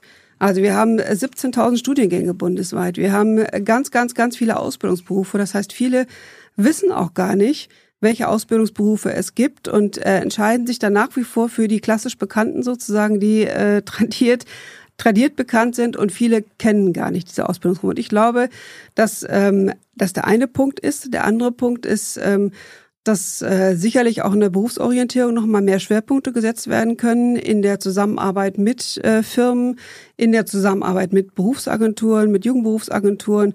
Auch da äh, gibt es ähm, gibt es noch ganz viel Bedarfe sozusagen, die die ähm, die Information für die für Jugendlichen einfach besser macht und letztlich muss man auch sagen, ist es eben auch so, dass die Betriebe ähm, auch gucken müssen, dass sie sich ein bisschen auf das äh, darauf einlassen, sozusagen, wer denn da kommt von den Schulen und wie können wir diese, die denn auch integrieren und die abholen. Und uns muss es gelingen, dass wir mehr Jugendliche in Ausbildung vermitteln. Das ist ähm, Völlig nun, klar. Nun gibt es seit Jahren äh, sowohl die Kritik von äh, Hochschullehrern, Wissenschaftlern, die sagen, ähm, diejenigen, die als Erstsemester bei uns ankommen, kommen mit einer schulischen Ausbildung, mit der sie hier in der wissenschaftlichen Ausbildung gar nichts anfangen können. Also sozusagen Schulversagen. Und ähnlich äußern sich manchmal ähm, Lehrherren, manchmal, die mhm. sagen, ja, mhm. diejenigen, die wir hier als äh, Azubis im ersten Lehrjahr haben, die, die können wir so gar nicht ähm, ausbilden. Was an dieser Kritik ist wahr und äh, welche Mängel schulischer Ausbildung werden da sichtbar? Ich glaube, dass wir völlig andere, eine völlig andere Umwelt haben, auch eine völlig andere Lebensrealität, auch von Jugendlichen, ähm, als wir es noch vor 30, 35 Jahren haben. Und man kann ähm, an die jungen Menschen nicht, nicht die Anforderungen stellen, quasi, die man vor 30 Jahren schon gestellt hat. Und da müssen sie immer noch reinpassen in das Schema. Das funktioniert, glaube ich, nicht. Die Welt hat sich verändert, die Gesellschaft hat sich verändert. Die Fähigkeiten der Jugendlichen haben sich auch verändert. Die können heute ganz andere Dinge, die wir früher, von denen wir gar nicht wussten, dass es die gibt. Also äh, sie sind ja nicht döver. Sie sind einfach nur sie sind, glaube ich, wirklich in einer anderen, in einem anderen gesellschaftlichen Zusammenhang groß geworden. Deswegen glaube ich, dass alle Institutionen, die an Ausbildung und Bildung junger Menschen beteiligt sind, sich auch äh, dahingehend verändern müssen und äh, dass, dass auch quasi äh, die, diejenigen auch abholen, wo sie sind. Das ist, glaube ich, ganz entscheidend. Also äh, Schule muss lernen, anders zu lehren? Schule, Schule muss lernen und Schule lernt ja, aber Schule muss lernen, anders zu lehren, aber letztlich auch Hochschule und äh, die mhm. Ausbildungsbetriebe, auch die müssen lernen, anders zu lernen. Wird es eine Ausbildung, nächste Frage, zum Lehrerassistenten geben, der Lehrern ähm, zum Beispiel hilft äh, beim Korrigieren von Klausuren und bei der Unterrichtsvorbereitung oder Führung? Weiß ich nicht, ist aber, glaube ich, in Deutschland eher unwahrscheinlich. Es gibt in anderen Ländern, gibt es das, in England zum ja. Beispiel gibt es Assistant Teachers. Ähm, es wird hier im Moment diskutiert, äh, zum Beispiel über VerwaltungsassistentInnen, die dann sowas übernehmen könnten. Es ist auch ein Teil der Empfehlung in dem Gutachten der Ständigen Wissenschaftlichen Kommission der äh, Kultusministerkonferenz. Ich persönlich glaube aber, dass äh, im Moment das nicht, nicht unbedingt im Fokus steht. Ähm, und ich bin mir persönlich auch nicht sicher, gerade bei Korrekturen, ob das wirklich gut funktioniert. Ähm, ich glaube, wir brauchen multiprofessionelle, also mehrere Professionen an den, an den Schulen. Und dazu können gut Verwaltungsbeschäftigte auch was beitun. Aber Assistant Teachers sehe ich hier im Moment nicht. Es gab eine Frage, die in der Nähe liegt, mhm. ähm, was du von Arbeitsteilung im Unterricht erhältst. Das mhm. also zum Beispiel äh, Fachleute für Digitalisierung, für technische Fragen, diese Aspekte äh, übernehmen ähm, Naturwissenschaftler naturwissenschaftliche Aspekte, so dass der in Anführungsstrichen normale Lehrer sich konzentrieren könnte auf die Kernkompetenz der Vermittlung des Lehrens. Ist das eine realistische Vorstellung? Ich glaube, das ist nicht so einfach, weil ähm, so eine Unterrichtsstunde oder Unterrichtseinheit lässt sich ja nicht zerteilen in viele kleine Stücke, sondern es hängt ja auch vieles zusammen. Und selbstverständlich brauchen Schulen auch viel mehr, als sie es jetzt haben, Fachleute für zum Beispiel digitale Infrastruktur. Mhm. Ähm, denn im Moment ist es ja eher so, dass äh, häufig immer noch Lehrkräfte ähm, nebenbei oder auch mit ein paar Stunden befreit dafür sorgen, dass die Infrastruktur an den Schulen funktioniert. Das finde ich geht nicht, sondern dafür braucht man in der Tat Profis. Ähm, aber letztlich in einer Stunde die Stunde zu zerstückeln, das funktioniert, glaube ich, nicht nach unterschiedlichen Aspekten. Was gut funktioniert, ist, wenn man sich ExpertInnen dazu holt. Und äh, das ist auch in jedem Fall gut, wenn Schule sich öffnet ähm, und Unterricht sich öffnet und es gelingt, irgendwie ExpertInnen mit einzubinden, zum Beispiel ähm, äh, im Bereich Digitalisierung, zum Beispiel im Bereich Berufsorientierung, zum Beispiel im, äh, in, in, im gesellschaftspolitischen Bereichen. Das ist sicherlich sinnvoll, aber man kann das nicht so zerstückeln. Das wird nicht funktionieren. Ja, ich glaube, es gibt auch Lehrer, deren ähm, Ansehen sinkt drastisch dann, wenn Schüler merken, dass sie keine Ahnung haben, wie das mit dem Whiteboard funktioniert. Ne? Naja, ich sag mal so, man muss ja auch ähm, bestimmte Dinge erstmal lernen, aber was, was, glaube ich, grundsätzlich ein Problem ist, man muss auch Fehler zugeben können. Also wir sind alles Menschen und wir machen alles Fehler und das, finde ich, ist kein, ist keine, kein Kompetenzverlust, dass man auch mal einen Fehler macht, äh, wichtig ist ja, wie das Maus lernt. Und ein Whiteboard, ähm, also in meinem Studium habe ich es auch nicht gelernt, in meiner Schulzeit habe ich es nicht, ich müsste es mhm. jetzt auch lernen, würde ich aber auch tun, ist schon klar. Aber das heißt nicht, dass man es von Anfang an und sofort kann. Mhm. Sollte man Sprung in die, weiß nicht ob gute, aber jedenfalls Vergangenheit, ähm, soll man Schulklassenfahrten abschaffen, die eigentlich inzwischen unnötig sind? Nein, auf gar keinen Fall. Schulfahrten sind so ah. wichtig. Ah. Nein, die sind so wichtig, ähm, weil Schule ja viel mehr ist als Saufen äh, nach Spanien. Nein, nein, nein. Aber Schule ist ja viel mehr als als reines reines äh, nur Lernen von Wissen sozusagen, sondern es hat ja auch ganz viel damit zu tun, dass man äh, sozial soziale Verhaltensweisen lernt und ähm, Klassenfahrten. Und ich habe viele Klassenfahrten gemacht und die äh, sind äh, ganz wichtig für so einen Zusammenhalt in so einer Gruppe und auch wichtig wirklich, um ähm, viel gemeinsame Erlebnisse zu haben. Also insofern, äh, das gehört unbedingt zur Pädagogik dazu. Eine Frage, die im weitesten Sinne eigentlich auch damit äh, zu tun hat. Was hältst du von der Idee, Schuluniformen ähm, einzuführen? Das würde den Druck, den Drang hin zu Markenklamotten reduzieren und würde vielleicht auch Zugehörigkeitsgefühl fördern. In England ist es ja nach wie vor. in vielen so. Ländern ist das ja so, in Asien ja, ja auch. Ja. Ich finde das eine spannende Debatte. Ich habe das, als ich selber noch in der Schule war, auch sehr geführt, diese Debatte, sehr intensiv, ähm, weil es ja auch was mit Corporate Design, wie man in Unternehmenssprache sozusagen sagen Identity. könnte, Corporate Identity mhm. ähm, zu tun hat. Und ähm, ich erlebe, dass, ähm, dass der Weg, und den finde ich, glaube ich, ganz gut, zu sagen, wir entwickeln mal gemeinsame Sachen, also ein gemeinsames Schulshirt. Muss ja jetzt nicht so eine klassische Uniform sein, wie man das kennt, mhm. sondern ein gemeinsames Schulshirt. Wir entwickeln ein gemeinsames T-Shirt. Wir haben äh, Hosen, die man im Angebot hat. Das wird ganz gut angenommen. Mhm. Ähm, und äh, weil es eben nämlich genau dieses Gemeinsamkeits- und Zugehörigkeitsgefühl ausdrückt. Und ich glaube, der Weg so ist gut gangbar. Ähm, ich glaube, den Weg, so eine Schuluniform einzuführen, der ist hier irgendwie nicht, nicht so gut gehbar. Hast du eine Idee, was Schulen gegen Mobbing tun können? Und der Fragesteller schreibt, in meiner Zeit haben selbst die Lehrer weggeschaut, wenn das passiert ist.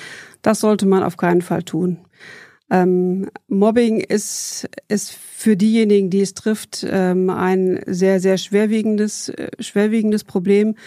Und ähm, also ich glaube, dass Schulen gute Konzepte haben müssen. Ähm, man darf nicht weggucken sondern man muss das zusammen mit äh, Unterstützung von Schulsozialarbeit, vielleicht auch von Schulpsychologie, vielleicht auch von Polizei, je nachdem, in welchem Ausmaß das Mobbing stattfindet. Man muss das thematisieren, man muss die Kinder und Jugendlichen auch dafür sensibilisieren, was sie treiben mit dem Mobbing, äh, was, was sie bei anderen Menschen, was sie bei ihren MitschülerInnen damit anrichten oder auch bei anderen, bei, bei Lehrkräften, auch das gibt's ja, äh, was sie dabei anrichten. Und ich glaube, man muss das offen angehen, ähm, in Zusammenspiel mit eben am Netzwerk, was man am besten hat, ein Beratungsnetzwerk, ein Hilfsnetzwerk, äh, um deutlich zu machen, ähm, Mobbing ist nicht etwas, was wir dulden. Was hältst du von der Idee, Schülern und Schülerinnen, mit, ähm, die keine deutschen Muttersprachler drin sind, sondern zum Teil schwere Sprachschwierigkeiten haben, verpflichtend zunächst Deutschkurse aufzuerlegen? Damit sie in der Schule nicht dann wieder von Anfang an abgehängt werden? Ja, also ich glaube, dass ähm, so externe Kurse aus meiner Sicht relativ wenig bringen, sondern es geht ja darum, dass die integriert werden, die Kinder und Jugendlichen.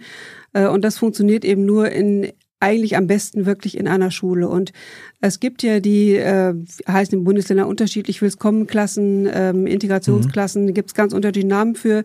Und genau die haben ja den Sinn, dass die Kinder und Jugendliche erstmal ähm, in der deutschen Sprache ankommen, dass sie deutsche Sprache lernen und dann eben stückweise auch schon am Unterricht teilnehmen können und äh, stückweise schon mal in Klassen reinkommen können.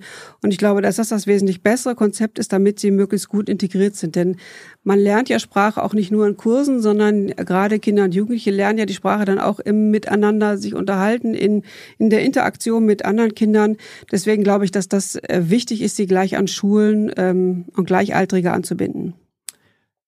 Es hat eine angehende Lehrerin, jedenfalls eine, die sich als solche äh, kenntlich gemacht hat, geschrieben und sagt, äh, Lehrer und Lehrerinnen sind die einzige Berufsgruppe der sozialen Berufe ohne Pflicht zur Supervision. Ähm, ohne Möglichkeit, würde ich sogar sagen. Ja, ohne Möglichkeit, aber auch ohne Pflicht. Mhm. Hm? Äh, ist das nicht eigentlich eine Unverschämtheit, schreibt sie, hm, bei dem Einfluss auf Lernbiografien? Also es ist eine unbedingte Notwendigkeit, finde ich, dass äh, im, im gerade in, in den Schulen und in, äh, unter Lehrkräften sowas wie Supervision überhaupt erstmal möglich gemacht wird. Mhm. Also man muss ja im Moment sagen, von der Pflicht können wir gar nicht sprechen, weil gar nicht also die Möglichkeit. Also Supervision äh, bedeutet, ja. dass ähm, auf das Unterrichtsgeschehen, genau. auf die genau. sozialen Abläufe ähm, dass das äh, gemonitort wird, begleitet genau, wird genau, von, von, extern von externen äh, sachkundigen Menschen, genau. die das dann äh, als Feedback an die Lehrer und Lehrerinnen genau. geben. Ich glaube, ja. das wäre ein ganz notwendiger, äh, ein ganz notwendiger Bestandteil der alltäglichen Arbeit. Und ich weiß auch von ganz vielen, ganz vielen Lehrkräften, die äh, sagen, das würde uns helfen, aber bisher gibt es dafür keine Möglichkeit. Und das äh, ist sicherlich etwas, was wir dringend brauchen. Wie wird ChatGPT und andere Formen der KI das Bildungssystem verändern? Ah, ich glaube, sie werden das Bildungssystem schon sehr verändern. Ähm, ich glaube nicht, dass sie äh, Lehrkräfte ersetzen. Solche äh, Fantasien gibt es ja auch. Das glaube ich persönlich nicht, weil Lernen eben immer auch Beziehungsarbeit ist. Das heißt, da braucht es Personen und Lernen selber ist eben immer auch analog. Es ist nie digital.